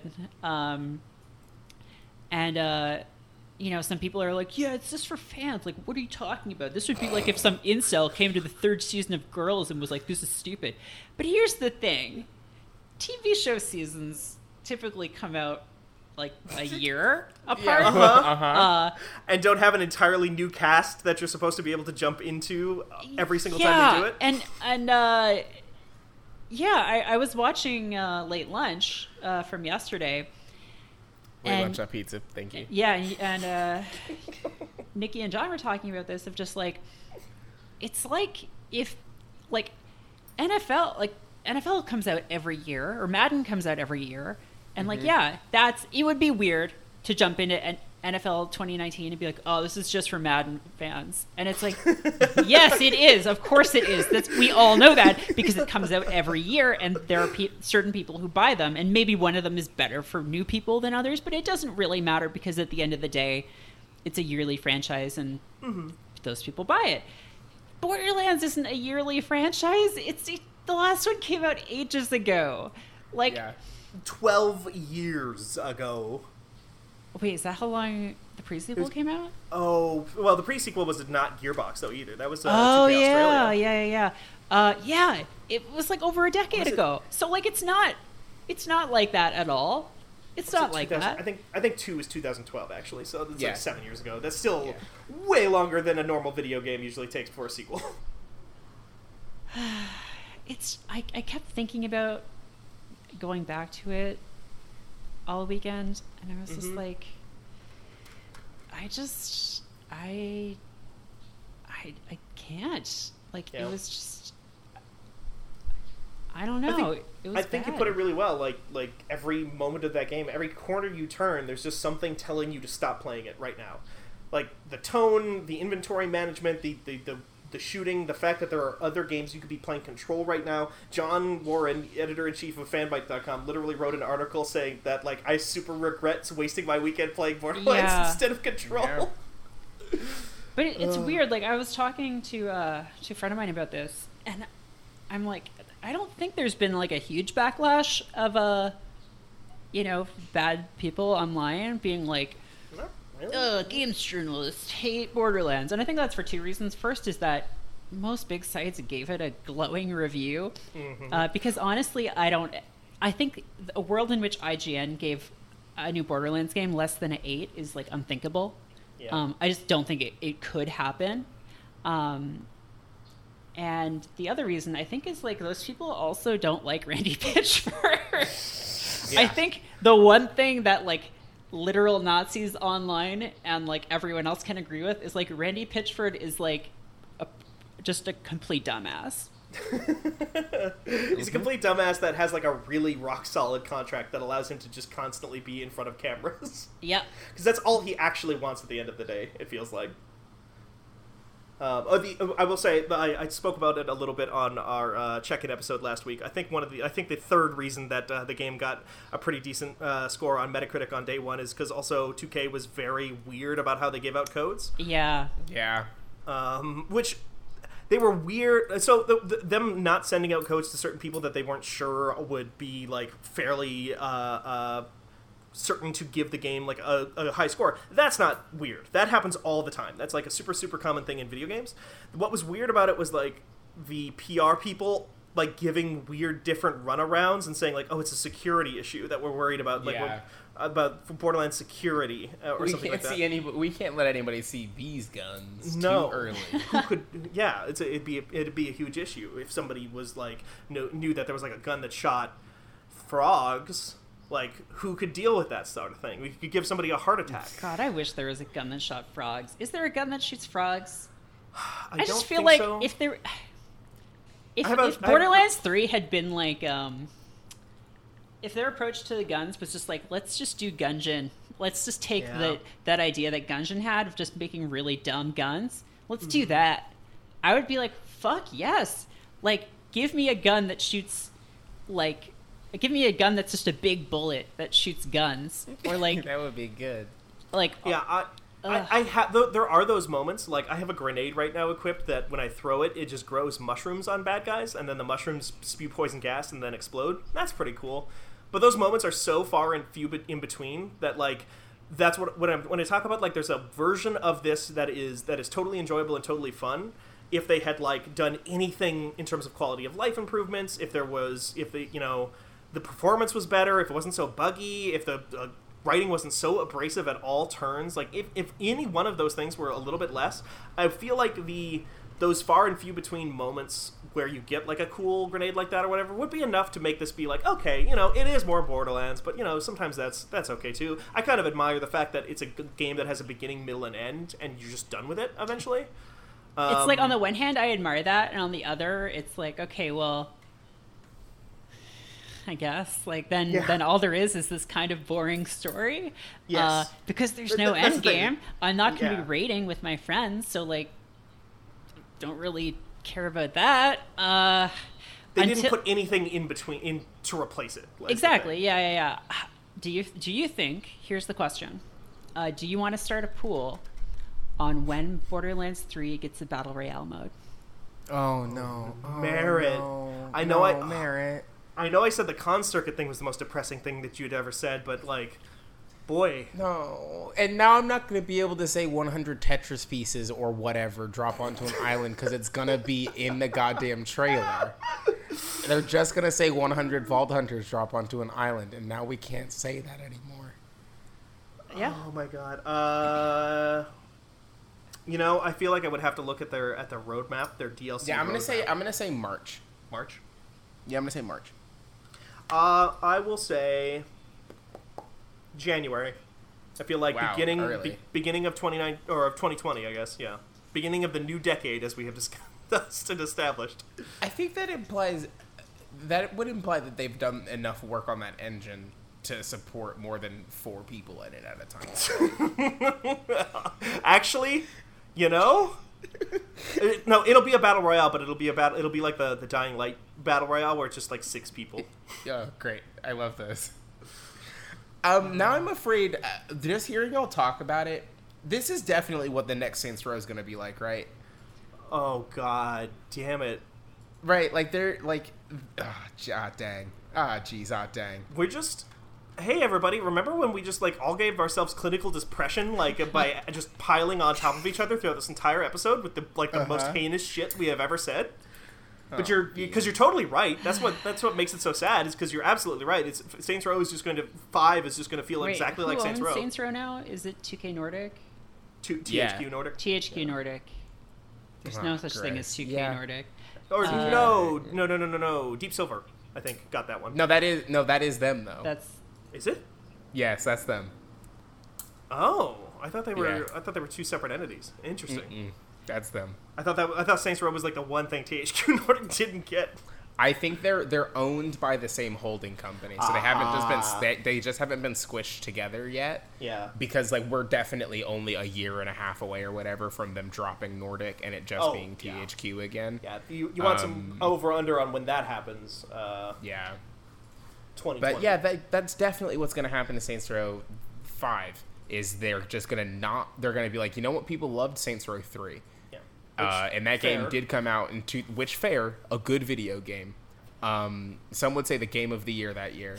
uh, and uh, it's just they're just gonna make another one of those with this at targeting the same audience.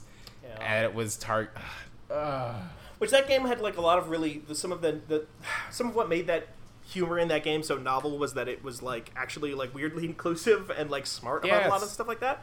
Uh, I don't think the people who are going to be rebooting that project, because my understanding is that the people at Volition right now are mostly not people who worked on those games that you liked. Yeah, yeah. Um, I don't think I don't think 8chan friendly two K or two THQ Nordic uh, is gonna be particularly uh, receptive to some of the message uh, from Saints Row the Third. It's it's gonna be it's gonna play like Saints Row the Third, a game that came out in what 2012. Did you say same Mm-hmm. year as Borderlands 2? Uh, it's gonna play like the Saints Row the Third, and it's gonna have the tone of Saints Row 2. That's Hmm. a fucking yikes from me. I'm. Did you ever play Gat Out of Hell? Yeah, unfortunately, Yeah, it wasn't that great. it was not very good. uh, Steven, do you know this? Do you know what this is about? I, I'm familiar with the with the piece of DLC. Yeah. yeah, where you're just Johnny Gat and uh, you go to hell and you Well, meet 'cause that's- Satan. That's the that's the game that leads to the Agents of Mayhem timeline. Yes. One of Oh, one of the yeah. one of the choices you pick at the end of the game. One of, of the game timelines creates is Ma- Agents of Mayhem. Yeah. which is let me The- tell you, the not a extended good Saints video Row universe. Pierce is just in that game. Like they have the fleur de lis. Like Fuck Pierce. Yeah. That's what they say. That's the classic Uh-huh. bit is that they emotionally abuse Pierce. it's very funny. oh boy. Um, Jane Austen. Fuck, man, fuck. Saints Row three and four so Saints Row 3 are they're such a good video game. There is a scene where you jump on off of a helicopter into a building where a party is happening, and, you, and then at the end of it, you jump off of the building you jumped onto to begin a car chase. And the entire time that you're jumping onto the building, it is playing Kanye West's Power because that was the It's game that started good. that. It's so good. Oh my god. Um, yeah, I I hope that I hope that game turns out well because they have said that they're making a fifth one. But boy, how Yeah. and they're they're they're also working on like a Netflix movie. There they are. That is true. That is from the from the same dude who was writing Mortal Kombat. Okay. You know Oh what? Like, God. there's a universe where the person who gets Saints Row right is also the person who gets Mortal Kombat right, but it's Yeah. also the opposite is true. The person who doesn't understand how to do Mortal Kombat is also going to be the person who doesn't Mhm. understand Saints Row. Definitely, This- hundred percent. Wait, wasn't okay? The Mortal Kombat movie. I feel like I heard just like bizarre things about it, and I don't remember. And, like in that it exists. Yes. yeah, and I actually I feel like maybe I'm not. I- I don't know if I'm like supposed to talk. I feel like maybe someone was like telling me about the script, and uh, it just sounded buck wild. Uh, there's some weird Johnny Cage stuff. Uh, Oh. because of course there is. It would be so easy to make a good Mortal Kombat movie, and just people it would like be. They already did it once. Yeah, the, but you could do one today that's like, here is my pitch. Here's my elevator pitch for a Mortal Kombat movie uh, that will appeal to people who don't know anything about Mortal Kombat. Uh, Johnny Cage is a vlogger Okay. who uh, who does martial arts stunts and all kinds of stuff, and his uh, some his haters constantly accuse him of not being a real martial artist. Oh. And Uh-huh. someone approaches him from the dark web one day and is like, I know a way that you can prove that you are the greatest martial artist in the world. Enter the Mortal Kombat tournament. And he's like, fuck yeah, dude. And so he's live streaming the whole thing. Oh um, and he's basically like a Jake Paul or something. Uh huh. Mm-hmm. And uh, it's they just do all these fights, and then they start to realize that there's devils and demons and stuff. And Yeah. uh, Johnny Cage And- has to get enough. li- they're have to. If his his fans have to slam the like button hard enough that he can shoot a fireball. Yeah, he needs to have access his Mediterranean shadow magic. Uh, if you remember, It's like a spirit bomb, except it's channeled through the internet. Oh my god. Um, you're basically describing Mortal Kombat 9, and the arc of Johnny Cage is him going from being up one of the Pauls to like actually being a good dude, and then Mortal Kombat 11 is him meeting his shitty self from the past. Yeah. So like honestly, like you're you're speaking my language because you're just taking all the best beats from the actual games and like making it into a one movie version of it. I love it. Um, God, that would. You know, we have to delete this because this is we have to we have to sell good. them I, this I gotta sell it. We have to we have to tweet at the person. the movie. Oh, you have to tweet at Jake Paul to tell him you need to star as Johnny ah, Cage. Fuck. Ah, Tweet no. at, Jake uh, Paul is Ed Johnny Boon. Cage is. ah. It's so sad. Ed Um, Boon, have you heard of this this lad named Jacob Paul? Uh, much like Marvel has heard of one Ronda Rousey and is eyeballing her for the, for the She-Hulk production. Oh boy! Speaking of like the worst news of the week. Uh, anyway, uh, so, so that was Borderlands, as you can almost certainly guess. Uh, us talking about the, the hot new video game Borderlands. Uh, Yeah, we loved it, and it's the Fanbyte 2019 Video Game of the Year. Mm-hmm. Congratulations to Borderlands. Uh, we also talked about Control there at the top of that. Uh, I can talk a little bit about uh, Daemon X Machina, which is a Yeah, I- yeah, I want to hear about it because I did play the demo. Yeah. and it seemed fun. And definitely the second demo was like hugely better than the first one in a lot of ways. Uh, and I, I've read a little bit more about it since then, and I'm like, okay, well, it's not what I hoped it was going to be, but Yeah. because I kind of hoped it would be like a, oh, it's the future, and there's like all these different weird like uh, merc groups, and you have to decide like who to take missions from or like who to side with, but it's basically like a linear story, right? It, yeah, so far anyway, I'm not all the way through it by any stretch of the imagination, but it does. There are two types of missions. They're like they're like the main missions, which do seem to, so far at least, just travel down this like um, linear path, and then there are free missions you can take, which are just like you do it and you kill some monsters or whatever, and you get some money. Um, the element where you are like choosing which uh, factions to side with or whatever, which I also I maybe maybe this ends up becoming a bigger thing later on, but I oh, that was also my first thing was like oh you're gonna have it's gonna be three houses I'm gonna have to choose my group of uh, weird murder friends to hang out with and go fight bad guys. Um, the way that manifests so far is that like as you progress through the story you meet all these different mercs from all these different companies that are all uh, interacting with each other and then once you have like reached a certain point in the story certain of those characters um, become recruitable like you can pay money to oh, have you, them be you a can partner get them as like support. totally right. Yep. Yeah, you can bring them on sense. missions for, for a fee and they'll they'll help you uh, complete objectives Have you replaced any of your character's parts with robots yet? oh for like the physical body of the character Yeah. So I haven't gotten to the part. I've, I, this is something else I've ever heard is that you can get out of your mech at po- points in this game Yeah, and like yeah. fight on foot. I haven't gotten to that at all yet. They haven't even hinted yet that I can even get out of the robot. yeah, it doesn't seem mm. very useful, but apparently you can do it, and you can definitely like, yeah, there's like a whole because you can alter your character's appearance at any time, and then Yeah. also you can like do upgrades. Like, oh, my eyes are better now, but you can also do like.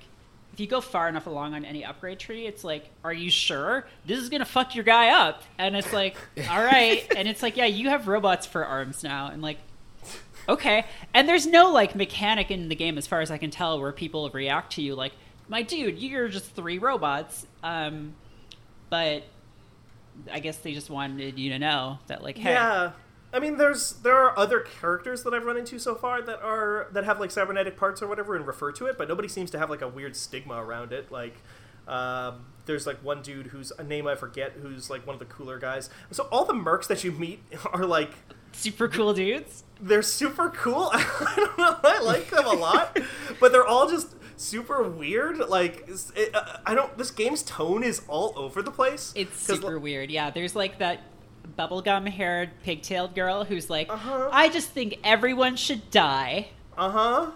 And then her friend, like sh- everyone should die, and then like her friend is like this gothy girl who's just like, I think I should die.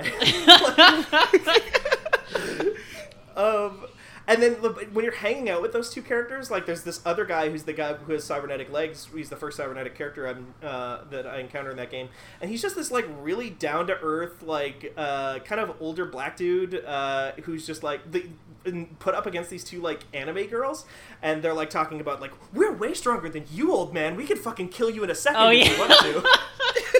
i remember that's in the demo and he's just Uh-huh. like please please stop yeah, he's just like a normal mercenary. Like he seems like what like what an actual mercenary would be like. He's just like, yeah, no, I mean she's technically right. She's pretty strong, but also like fucking chill out. like this is so weird. Um, There's a guy so- who's like obsessed with like he just always talks like some kind of fucking romantic hero. yes, Like he's uh-huh, just like, uh-huh. ah, yes, a library is a place of knowledge from the I've done that 20th mission. century. Uh-huh. Uh, Yeah, there's like this whole weird thing about like there's this whole mission where you're defending a library, not a literal library, it's just like a repository of knowledge, but in this world they call it. So the moon exploded, right? Uh, that's the premise for this game. Oh no, not the moon. yeah, that's where Lance Reddick lives. We need him. yeah. um, the moon ex- uh, in the opening cutscene, the moon explodes uh, and hits the Earth, and you know it's post-apocalyptic co- society run by corporations, um, and all the corporations have different philosophies about like how they want to run the world, and they're starting to. In the it's implied that in the past they all kind of like worked together as they were trying to like fix the the planet and kind of get into a stable place, but now that the world has mostly stabilized. Uh, they're all starting to get like really bickering uh, and stuff like that. And they all have different like ways they think that things should go, um, and different mercenary factions work for different ones most of the time. Um, and everybody has their own philosophies, and that's kind of one of the cooler parts of like the tone of the game so far. And you know, I don't think we've actually said this is like a mech game. this is like a game where you are in a robot and are fighting tanks and airplanes and other mechs and other all kinds of stuff. I would actually almost liken it to like an Ace Combat, like a way more ar- even arcadier than Ace Combat, but like in terms of just like your radar is just full of like radar pings and you're going from point to point shooting them as much as you can and you get higher payouts depending on how many you destroy and the mission structure is a little bit like that.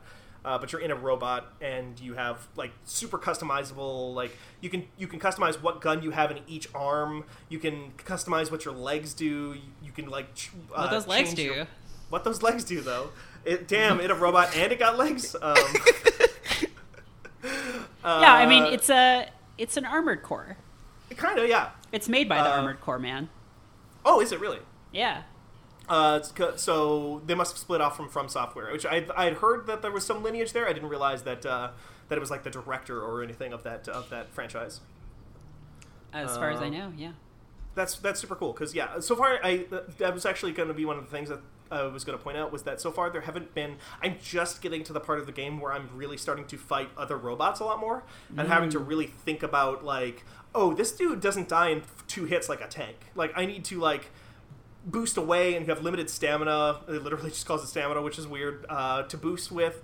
Uh, and get away from people who are like using melee attacks on you or locking onto you with missiles. And there's a lot of like getting in and out uh, in a Gundam versus, if anybody's familiar with that franchise uh, type way, uh, kind of dancing around these cities and using buildings as cover.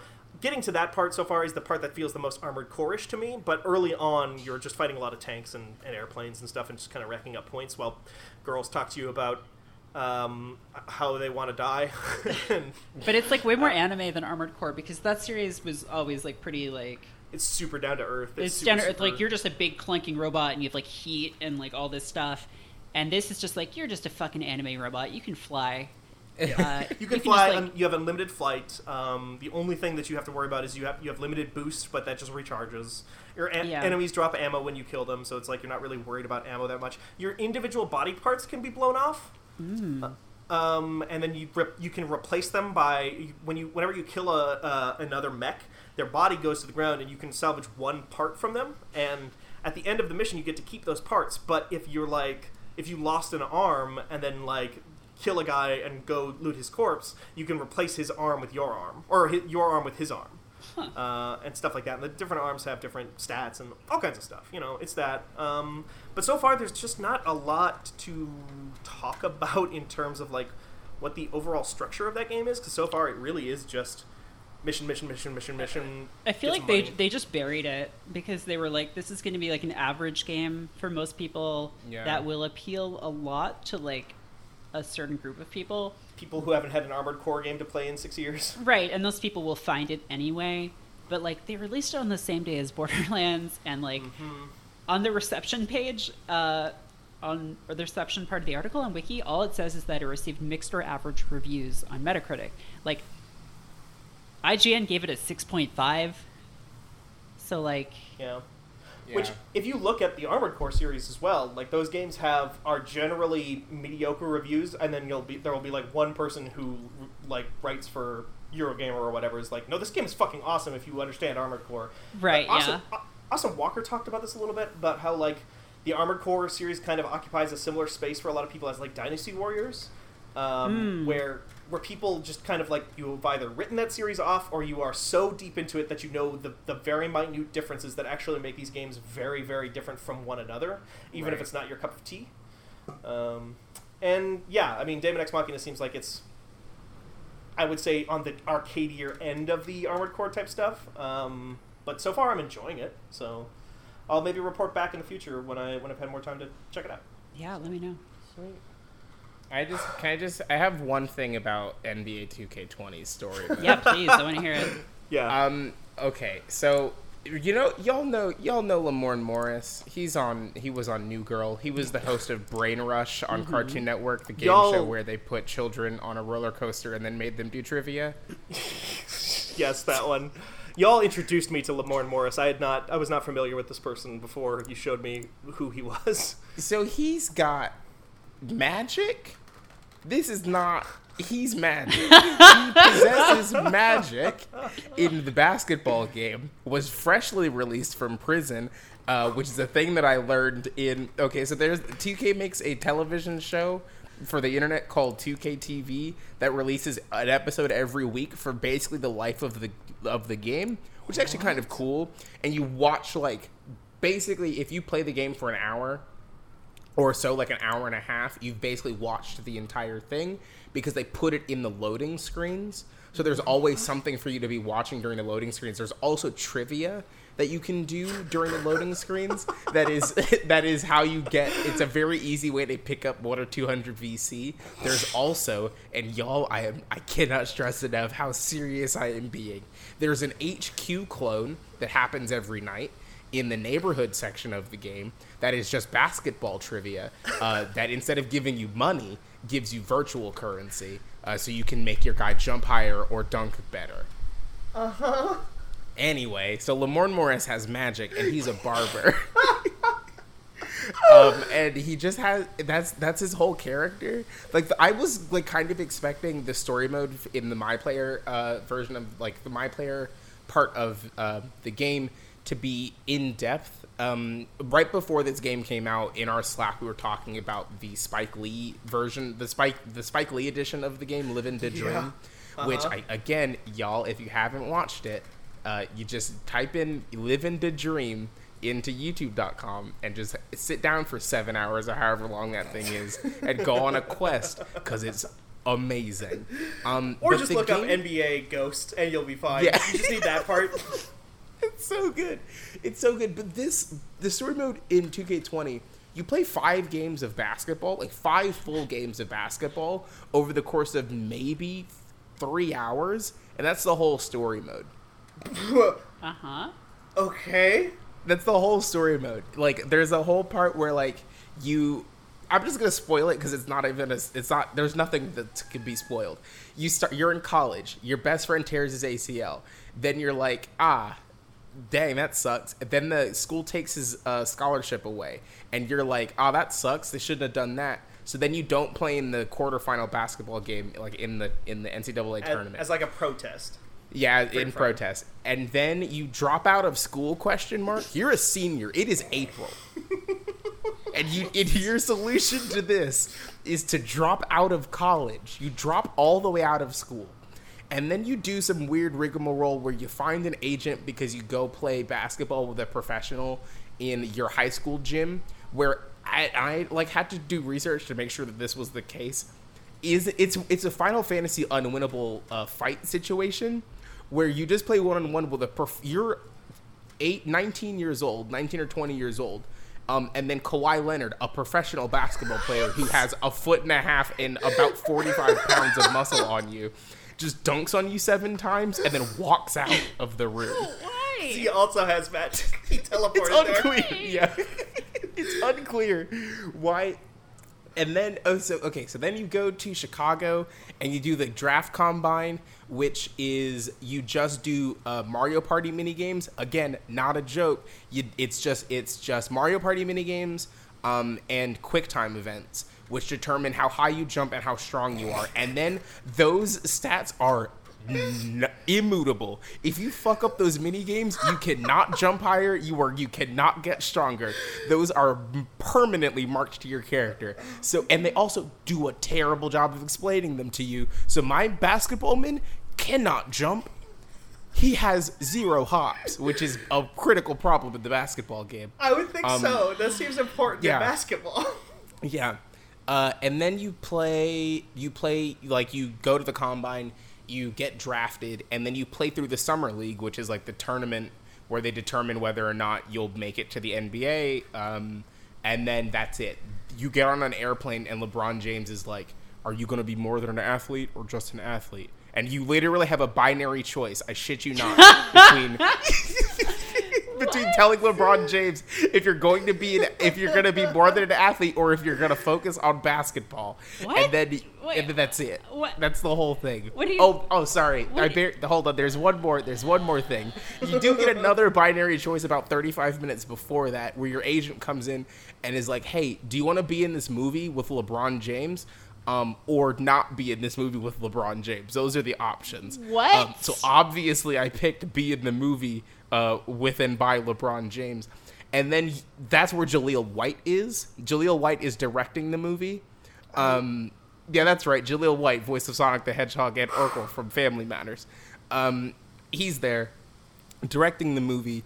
You don't have any lines. You stand there for a while, and then you play Sorry, basketball. this is the basketball game. This is yes, this is correct. This is the basketball game, and then you do play basketball with Kyle Kuzma, Brandon Ingram, uh, and Lonzo Ball. Um, all players that used to play with LeBron James on the Lakers last year, but then he traded them all away. Uh, so Wait. it's just very awkward. Wait, LeBron had that power. LeBron got to. Oh yeah, hundred percent. LeBron definitely was like, I don't want these scrubs on my team anymore, I- and he traded them all away. I don't know how basketball works because I didn't think that was something the players got to do. I didn't know. Oh yeah, no, Le- it's Le- it's LeBron's team. Anyway, you do play basketball with them, and then you play some more basketball, and then you get on the plane, and LeBron is like, "Do you want to be more than an athlete?" Uh, Does it matter what you they just- say? no, it doesn't. There, none of the choices matter. What is this video game? Oh, there's there's God. also there's a conversation at the beginning of the game where a man walks up to you and is like, "I've got these shoes," and you're like, "What? What do you mean? What are you talking about?" And he's like, "These shoes. You listen. You could go with Nike or with Adidas, or you can go with me, a person you've never met or heard of, and the shoe brand you've never heard of, and make a deal with me. Conflict shoes." The brand of the shoe is called Conflict. No. Are they are they conflict shoes? Do they come from? they get- Yeah, yeah, they, Did they they, come from the blood mines Yeah, of, they, they, of yeah. Sierra Leone. Sierra Leone's con- uh, own conflict shoes. Oh my god. Yeah. Uh, anyway, I Wait, told does I he did tell promise that, that, they'll like make no. you better at basketball? Are they magic shoes? Is that a They like are Mike not. situation? They are not. It is not a like Mike situation. They are not magic shoes. They're just bad shoes.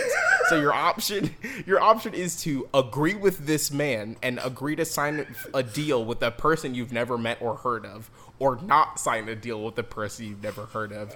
Again, I cannot stress enough. These have zero. These decisions have zero ramifications. Nikki, I want to watch an, an LP of this. It's so good. Desus and Mero are also there. Right, they are. For, oh God. Well, on on the note of like who else is in this game, I had two questions about about the about the cast of the story mode of this game. Mm-hmm. One, uh, uh, uh, Stringer Bell is your like nemesis, right? Idris Elba is This in is this one. correct. This is correct. Yes, Idris Elba is in this one. He is the one who makes the decision to take the scholarship away. and he's just he just seems like like basketball stringer bell like instead of killing people This he's is just like- correct. he's just like the, their version of killing people is taking them off the basketball team so you're ba- Yeah. he's bad is he if you bad can believe it, uh, no, because it makes sense. Like that's the other part of this is that like okay, yeah, it is shitty that he took the scholarship away, but that's how college works. yeah Like like that's how it goes. Like I don't know, like I don't get like I'm I'm I know I'm supposed to sympathize with everyone involved, but I'm also like, listen, I get how he's trying to keep his job, but then apparently because you protest, he quits his job and then fails upward and becomes an assistant coach in the NBA with the team that you get drafted by.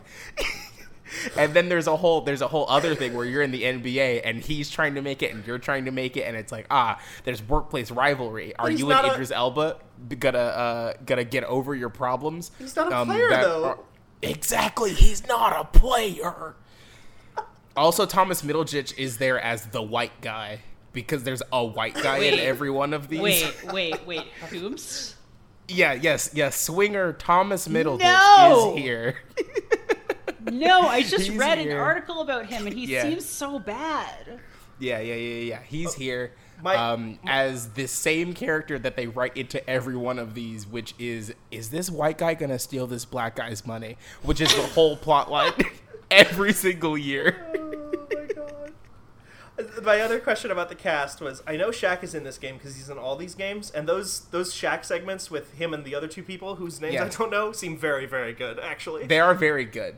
Uh, Uh, Does he break into your house at some point, or am I thinking of a different NBA? that's a no, that's a different one. okay, Shaq doesn't break Shaq, into your house. Shaq in does not this break one, into your home in this one. No, no, no, no. but he does do it in a different one. Yes, in a previous year, I think you are playing 2K with your with a roommate or something, and then Shaq does come into your home on on uh, invited. Wait, is that the These one where they're like playing? You're like playing uh, Xbox with your friend and there's like a really visible bottle of Gatorade? Oh, oh, oh, okay, okay, okay. There's a whole ass. Listen, there's a whole ass cutscene in this one where you pick. So remember when I was talking about how you did go get dunked on by Kawhi Leonard seven times? So there are five of there. There are four other cities, and the game randomly picks one of those other three. Um, to give you the Gatorade commercial that's in the middle of this uh, video game, where the whole scene is you play like a quarter of basketball or something, and then you go to a gym, and then a, another basketballman is there. In my case, it was Karl-Anthony Towns, and he put two shots up and then sat at half court. So you walk over to him and you're like, "What's up, Karl?" And he's like, "Hey, what up, Che?" And then you sit down and he's like, "I'm tired," and Che's like, "Me too." And then he's like, "Hey, what's your favorite flavor Gatorade?" And you're like, "Man, I love Cool Lime or whatever." And then he's like, "You know, I love the red one." And then that's the whole that's the whole scene.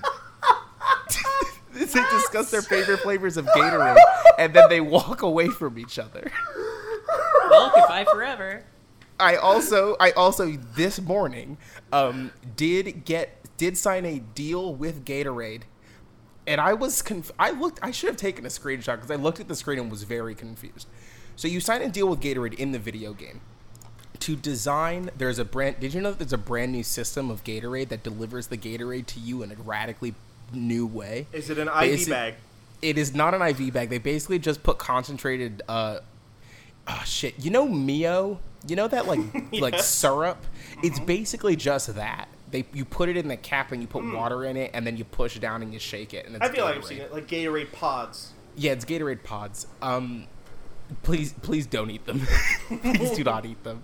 Um, but okay, so you design, you sit in the in the conference room with not Thomas Middleditch, but a different guy who looks like Thomas Middleditch because they couldn't get Thomas Middleditch for the whole game. Um, so there's a Thomas Middleditch uh, simulacrum. Oh my god. Uh, so you you sit down in the chair and they're like, "Hey, you ready to design your bottle?" And I was like, "What?" And I was like, "Oh, are they gonna make me design my own bottle of Gatorade?" Yes, they do allow you to design your own bottle of Gatorade. now, I hear what you're saying. Is it for the game? No, it is not for the game. They do send you an email to your human, human real world No. email address No. where you can purchase for well not 24.99 because they do send you a 20% off coupon code Oh, uh, the the bottle that you have customized inside of National Basketball Association 2020 uh, so I could, if I were so inclined, um, buy a, a Gatorade bottle that does say Venus. Please, please. Expensive. Bring it on late lunch. Bring it on late lunch. Um, so yeah, I'm gonna just do that. So that's that's 2K20. Um, you should. The basketball is good. yeah, the basketball part is good. They also put the WNBA in there, which is cool because that get that has not. Um, the WNBA was in the NBA Live games, which are bad uh, to play. Oh yeah, yeah, yeah. Um, yeah. Famously so. Fam- yeah, famously bad. There was one where they just didn't release it. It was so bad. Yep. Can Uh-huh. we remember? Can we? Why don't they do that anymore? Remember when there was a period of time where people were like, "Ah, this video game sucks," and they pulled the whole last video We game can't off this of out. store It's too shelves.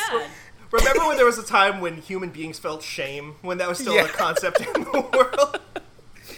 Um, no, but yeah, they put the WNBA in there, and it just, it feels really good. Like the basketball, every single year with these ones, as long as you're not playing it for YouTube or playing it professionally uh, in the 2K League, which if you ever want to see like how fucking busted esports can get, really you should sit down and watch some games of the NBA 2K League because it is just people playing video game basketball.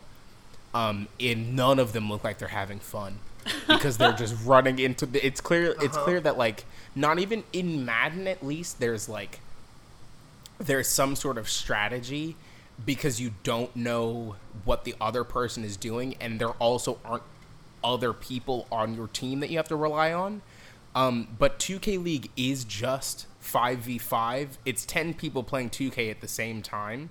So that means that they're all fighting the video game as they're trying to play organized basketball. It is fucking wild.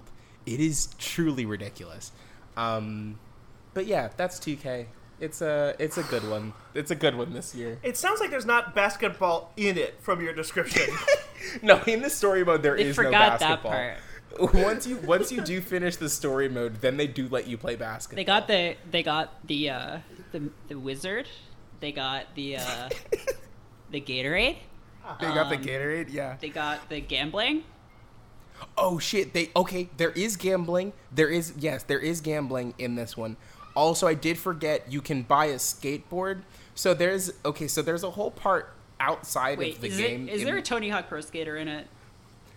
okay, here's the thing. I don't know. There could be because there are people in the neighborhood, which is like the outside zone, on hoverboards. Not like not Uh, like the wheeled hoverboards, like the uh, Back to the Future hoverboards. Wait. On hoverboards, Uh, BMX bicycles, and skateboards going around and doing ollies and shit. What year I- is this game set in?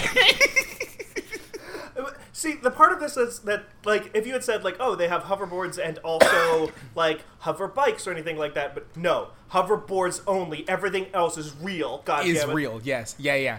Um, and there, there's also right now there's disc golf going on. So like you can run over to a corner and you can play disc golf. Um, Do you Yeah. get more Yu-Gi-Oh cards if you play disc golf? you you- Sorry, is, uh, uh, Steven? Yes, you do get more Yu-Gi-Oh cards if you do Are, the Disco. are disc the. NBA games slowly just kind of becoming Second Life? yes. Are they just gonna keep adding You can- activities until the basketball is like Uh, so marginal that it's just Second Life? Yeah, because um, so right next to the basketball building where you go, you walk into The to pull up basketball the basketball yes. menu. Um, there Where the is the Gatorade. is. There's the Gatorade building, which is where the Gatorade is sold, which is attached Round to the the. Gatorade training facility. uh, and then across the street is the tattoo store and the bike store, uh, the bike slash skateboard slash hoverboard store, which is next to the clothing store, which does just have express suits in it. For- Wait, are they What? They are branded express suits. So there's a oh section Oh that is God. express suits, and then there's a generic. We've designed these suits here at 2K, but, there is a branded. Ex- Do they look the exact same, Steven? Is that your question? Yes.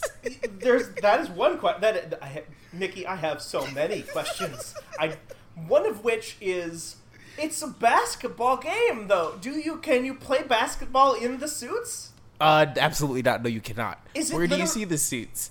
Uh, it is when you walk out in some cutscenes. Sometimes. That's your ri- your ring entrance attire. So, It is, Steven, I yes. don't know if you've seen basketball lately, but uh, you're a pro wrestling fan, I, I believe. Yeah, uh huh. And so, I've been uh, known to partake. much like wrestling, every uh, when someone comes out, they get their own theme music. They're wearing something different. They take that off to Mm-hmm. participate in the basketball. It does take quite a lot longer than wrestling because there are many more participants. Yeah, there are many pieces in the basketball game, but they all do get to play their own song, and that's the rules for basketball. Um, that that man did. I want to say uh, John. This is this is true though. By Uh, God, wait, that's no, that Curry's the, the. Canadian man who came up with basketball, maybe Johnny Appleseed. This Johnny is true though. Appleseed. This is true. Every player does have their own walk-up music. Not every player, I bet. Like, No, it's, it's just no, the no, good, no, the ones, mm, the good mm, ones. No, No, every player. every every player. is every game of basketball four hours long, and only an hour of that is basketball. Of gameplay, yes. And then at the end, They've everyone really in the arena has to watch a Gatorade commercial. they have to design their own Gatorade bottles and then send them off to the to the stands where they have 3D printers, and then everyone has to wait for their individual. They only have 3D printers or three three 3D printers, so everybody has to wait in these three lines. All right. So this Mm-hmm. is this is my new understanding of basketball: is that Gatorade happens and you play in suits. And um, Kawhi Leonard does an RKO. That's what They I all- picked up on. They also do have at uh in at timeouts they do wheel out um, in the in the basketball games. Oh, my other favorite part about my player before I get to the turrets um, is that they're in my player you have the you're not playing basketball the whole time. So the game gets around this You don't by say. giving you two options. uh, you can sit on the bench, and from Oh, the yeah. bench perspective, watch the basketball. Yeah, I remember that from there was a Monster Factory from like a few years ago, and it was just like, and you can get benched like if you get taken out of the game, and you're just Yeah. watching basketball watch the happen basketball. from the bench. Like you can't even see past the guy's Nope. head. nope. You What- do just sit on the bench. Then they've solved. They have solved that problem. Now you can press and hold A, and then it is just they, they have true, well and truly boiled down the essence of basketball into it's just numbers on the screen. It's the, it's both it's both teams, and then the the pictures of each person on the screen. And then every time someone scores points, the number above their head goes up. They didn't just like they're- they didn't just decide to have like a fast forward button. No, no, no, no. You sit, you you watch that until it's your turn to play basketball again, and then you go back on the floor. Um, but Sports games are the funniest timeouts- fucking things I have ever heard of. Can but just during the timeouts, you uh, they do wheel out um, fifty round uh, t-shirt turrets. sorry? No, what? Um, Fifty no. round. They have a clip. They have a magazine like a Gatling gun. They have, yeah, yes. They're very. I need to. I'm gonna right after this. I'll uh I'll go into a game and capture it so I can send it to y'all. But it is just a drum barrel machine gun style turret that shoots t-shirts into the crowd, and then there's also a horde of 15 children slash teenagers that are the exact same model at every single arena across the country, and they do Fortnite dances um, before and after the turrets come out. anyway, that's 2K. podcast at fanbyte.com is, the email address that you can use to reach us. We had a question this week. I'm going to put it off till next week because we've been going for fucking seven hours talking about NBA 2K, and it's the greatest two hours of my entire goddamn life. I want to make that absolutely clear. But we do need to we do need to put an end to this. we do need to stop. I like Nikki who came in just like, yeah. So uh, we're gonna talk about. I just, I just talk about NBA 2K real quick. So Yeah, did you know real that like, did you know that your barber is a robot? His hands turn into machine guns that shoot kids. Why? What? That's actually the top tree of um, Moses. Uh, one of Moses' skill trees. They d- turn into t-shirt cannons on the Mac. Uh, and Oh my it plays God. basketball. It's an, you can get out of it, and it'll play basketball on its own for you. Yeah. Oh my god. Oh, jeez. Uh, Merritt, where can people find you? Yeah, I'm Merritt K on Twitter as always. Um, oh, I started a newsletter too. If you want to uh, read that, It's good. Uh, oh, a it's Merritt, not- a Merritt K centric newsletter or a Fanbyte newsletter? Uh, no, just me. It's not about video games. It's about I'm al- I'm allowing myself to write about anything but video games there. oh. Um, I just had the the first one went up on Sunday, and it's about a song called "Somebody's Watching Me" by Rockwell, uh, and uh, some other stuff too. So. Yeah, I'll be putting stuff up on there. If you want to read stuff by me that's not about games, that's where it is. when you said you had a newsletter, uh, your own personal newsletter, my mind immediately went to you like writing about like, "Hey, gang, I got up out of bed this morning, had peanut butter crunch, got to work, went to work." Yeah, and just like mailing my journal out. Um, just my comings, my general comings and goings and wheelings and dealings. Yeah. oh my god, Nikki, where can people find you? Uh, you can find me on Twitter at Godsewa, G O D S E W A. Um, yeah. Fucking watch that. Everybody who's listening to this, uh, just as a reminder, watch that goddamn Zavala Destiny video. Search, find his Twitter. Uh, watch that video. It's so good. The way he says Donald Duck is just so good. Uh, and then he goes on to a tirade about just like, ah, yes, if you murder the children first, yeah, about how you should kill children first to demoralize the adults. Yeah, people go after Scrooge McDuck. He's got the resources, but the heart and soul is the children, Donald. The children are our future. That's why I killed them. Is that what Donald Duck sounds like? Yep. Oh, Donald Duck is voiced you- by you- um. What's your best ah, Donald? Shit. Hit me. what? Nikki, no. what? That was. You didn't say was a word. Uh, do your best, Donald, saying, uh, what's a good Destiny line? Um, Whether we wanted to or not. Whether we wanted to or not. We're ready to war with Goodbye. Whether we wanted it or not, we stepped into a war with the Goodbye Mouse. that was too good, Nikki. That's the problem. I can't follow that. dude, you have to do one before we're allowed to leave. You have to. Oh my god! That's really good. That's really Wait, good. wait, keep keep going. it's a little dark. Okay. okay. We, we got Uh, you can follow me on on uh, Twitter at, at Steven Strom, S T E V E N S T R O M. Uh, you can read fanbyte.com, podcast at fanbyte.com, singular podcast, no podcasts. We did have some uh, reader mail or listener mail this week, but I'll, we'll get to that next week. I, I do apologize for that one, but uh, feel free to send in questions, comments, concerns, protests. Whole deal. Um, Don Cheadle is the voice of Donald Duck on Ducktales. I just have to. incredible.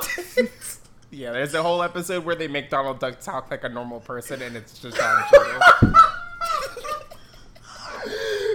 oh my! You can't just drop that tele- on me. It's a good television show. Oh my god. All right. Well, yeah, you can find me on Twitter where uh, I'm just going to be fucking tweeting about Ducktales for the next like six days. Uh, just so look forward to that. Uh, fuck, I'm fucking dying now. oh my god. Oh. Um. Yeah. Uh. So uh, I'm just gonna send us out this week before anything else happens and say. no, God, Christ. I have to go. Goodbye. Bye. Bye.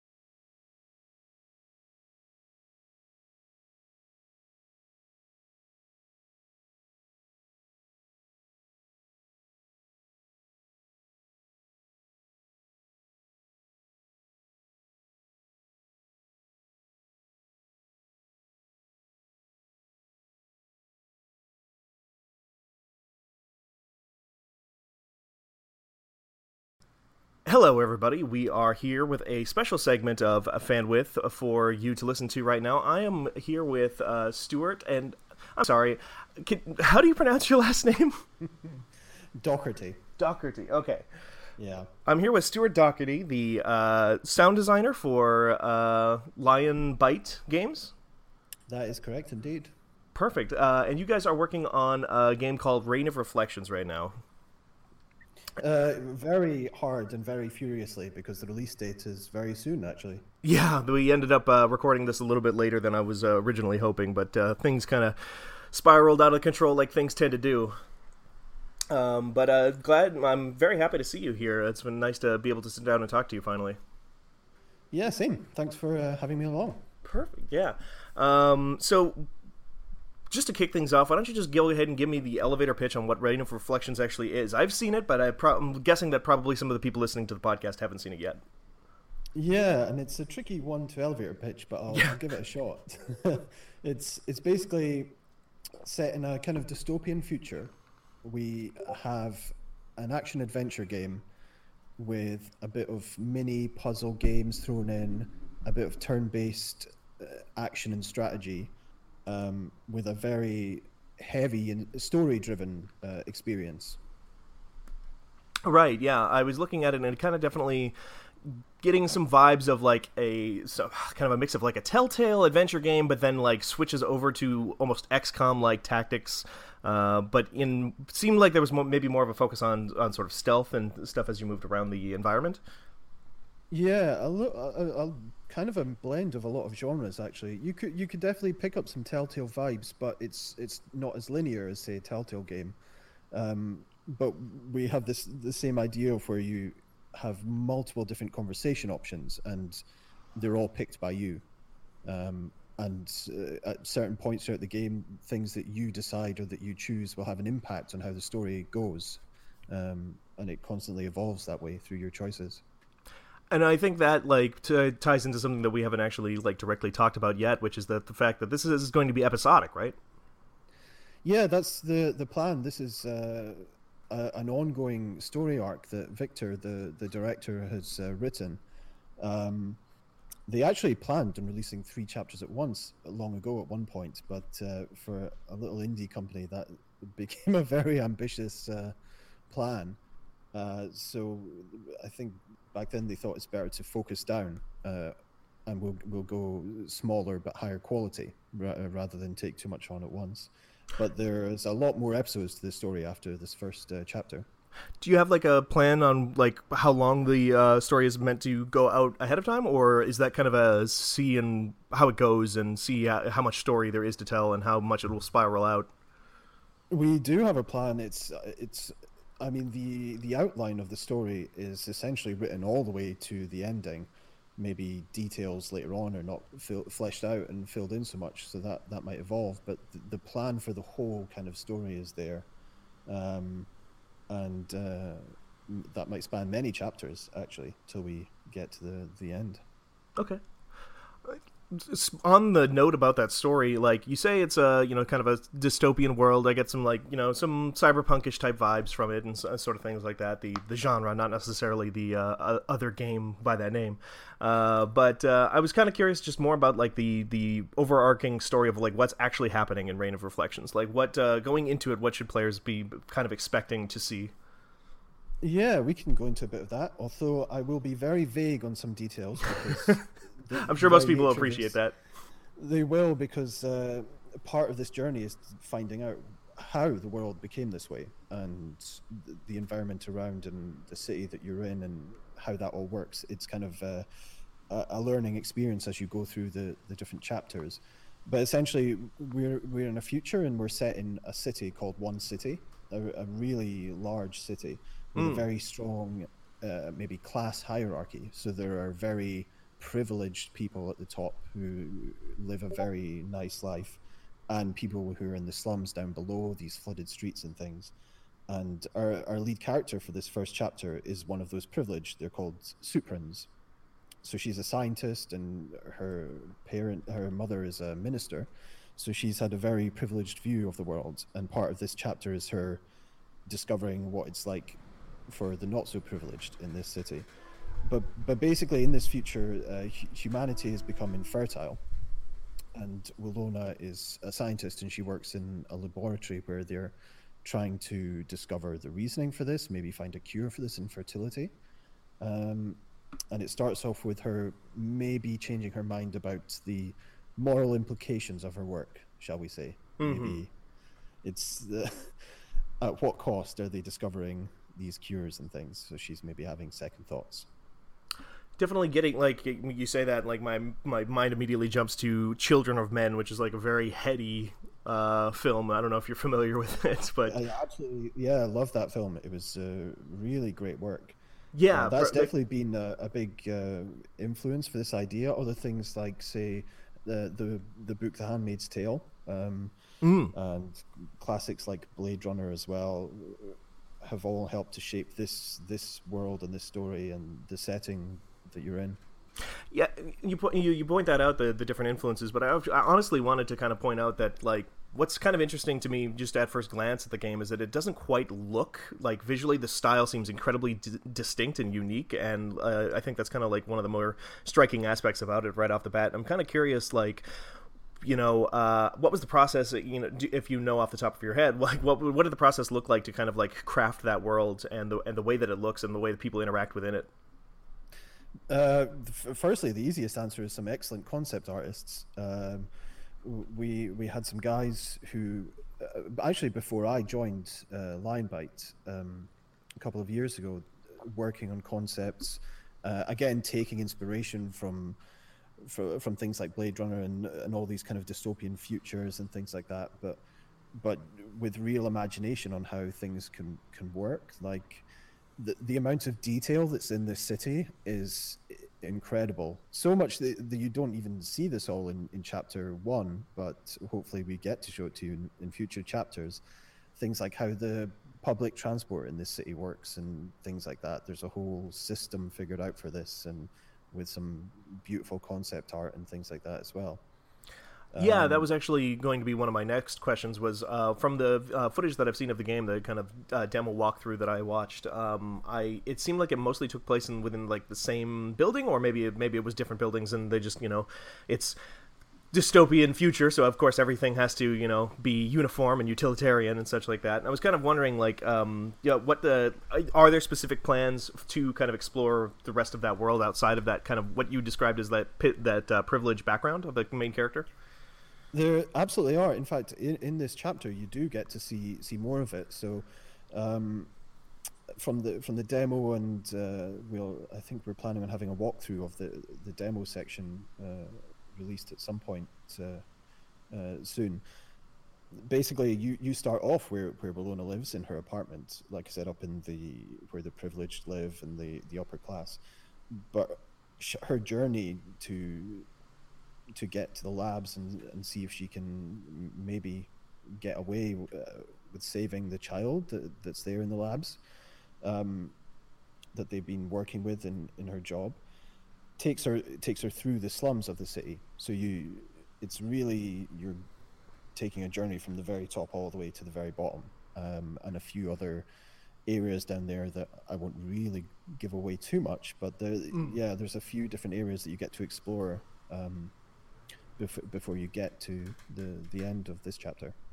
I like to hear that because uh, one of my absolute favorite things in kind of this when you're working in this genre of like dystopian sci-fi and stuff like that is definitely seeing what the what the people in the margins, the people who were left behind by the technology, um, look like and what that kind of society looks like. So, it definitely sounds like a very fascinating game, honestly.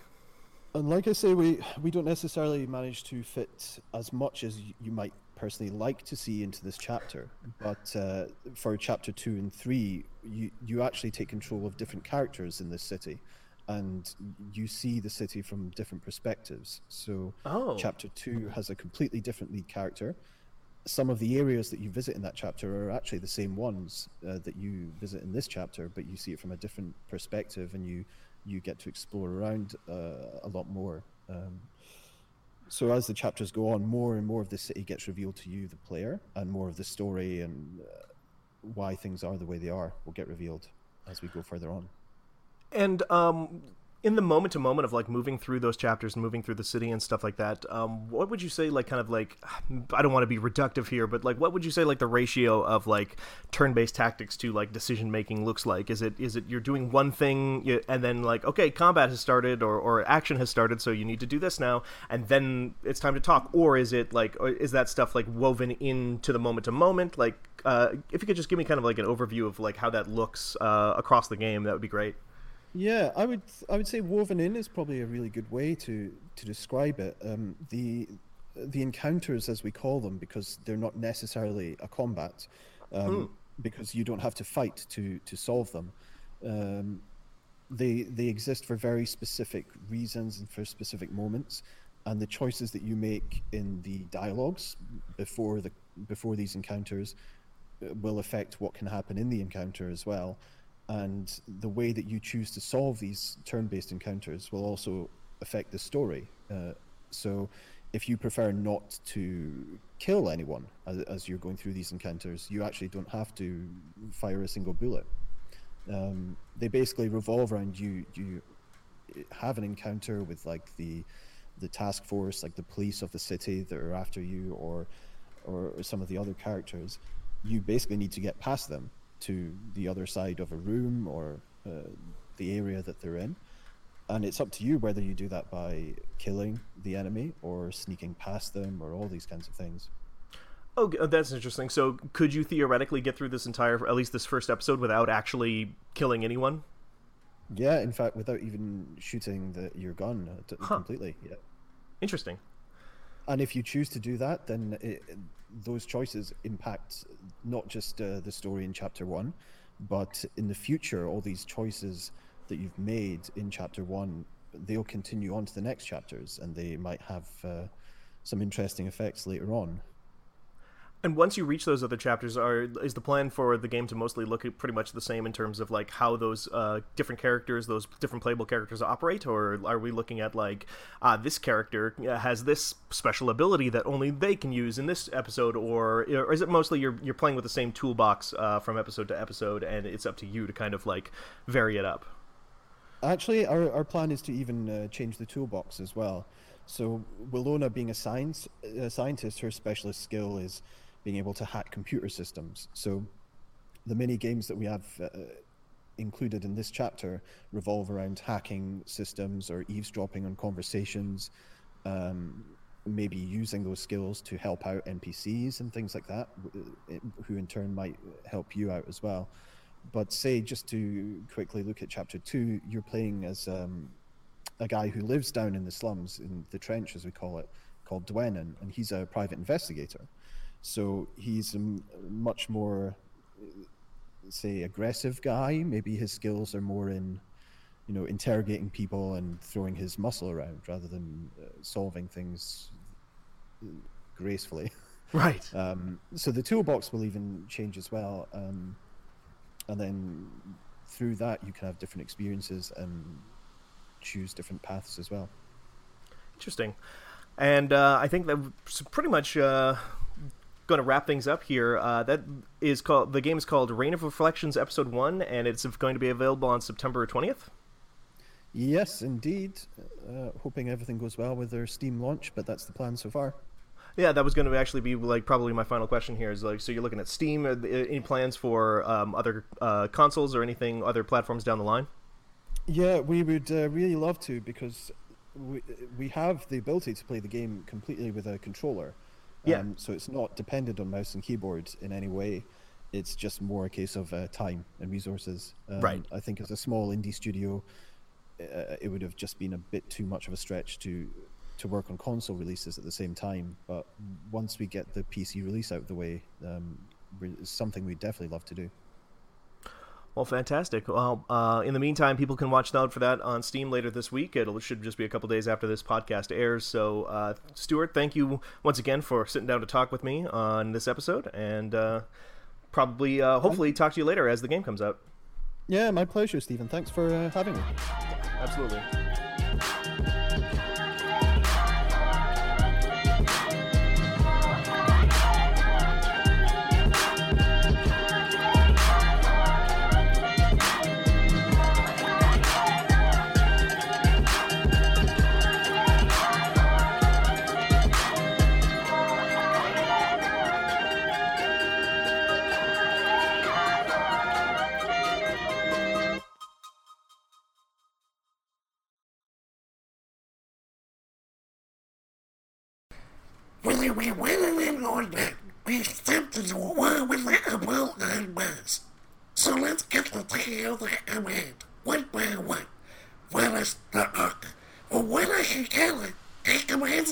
Travelers from an Imperial land tank just outside the Rubicon.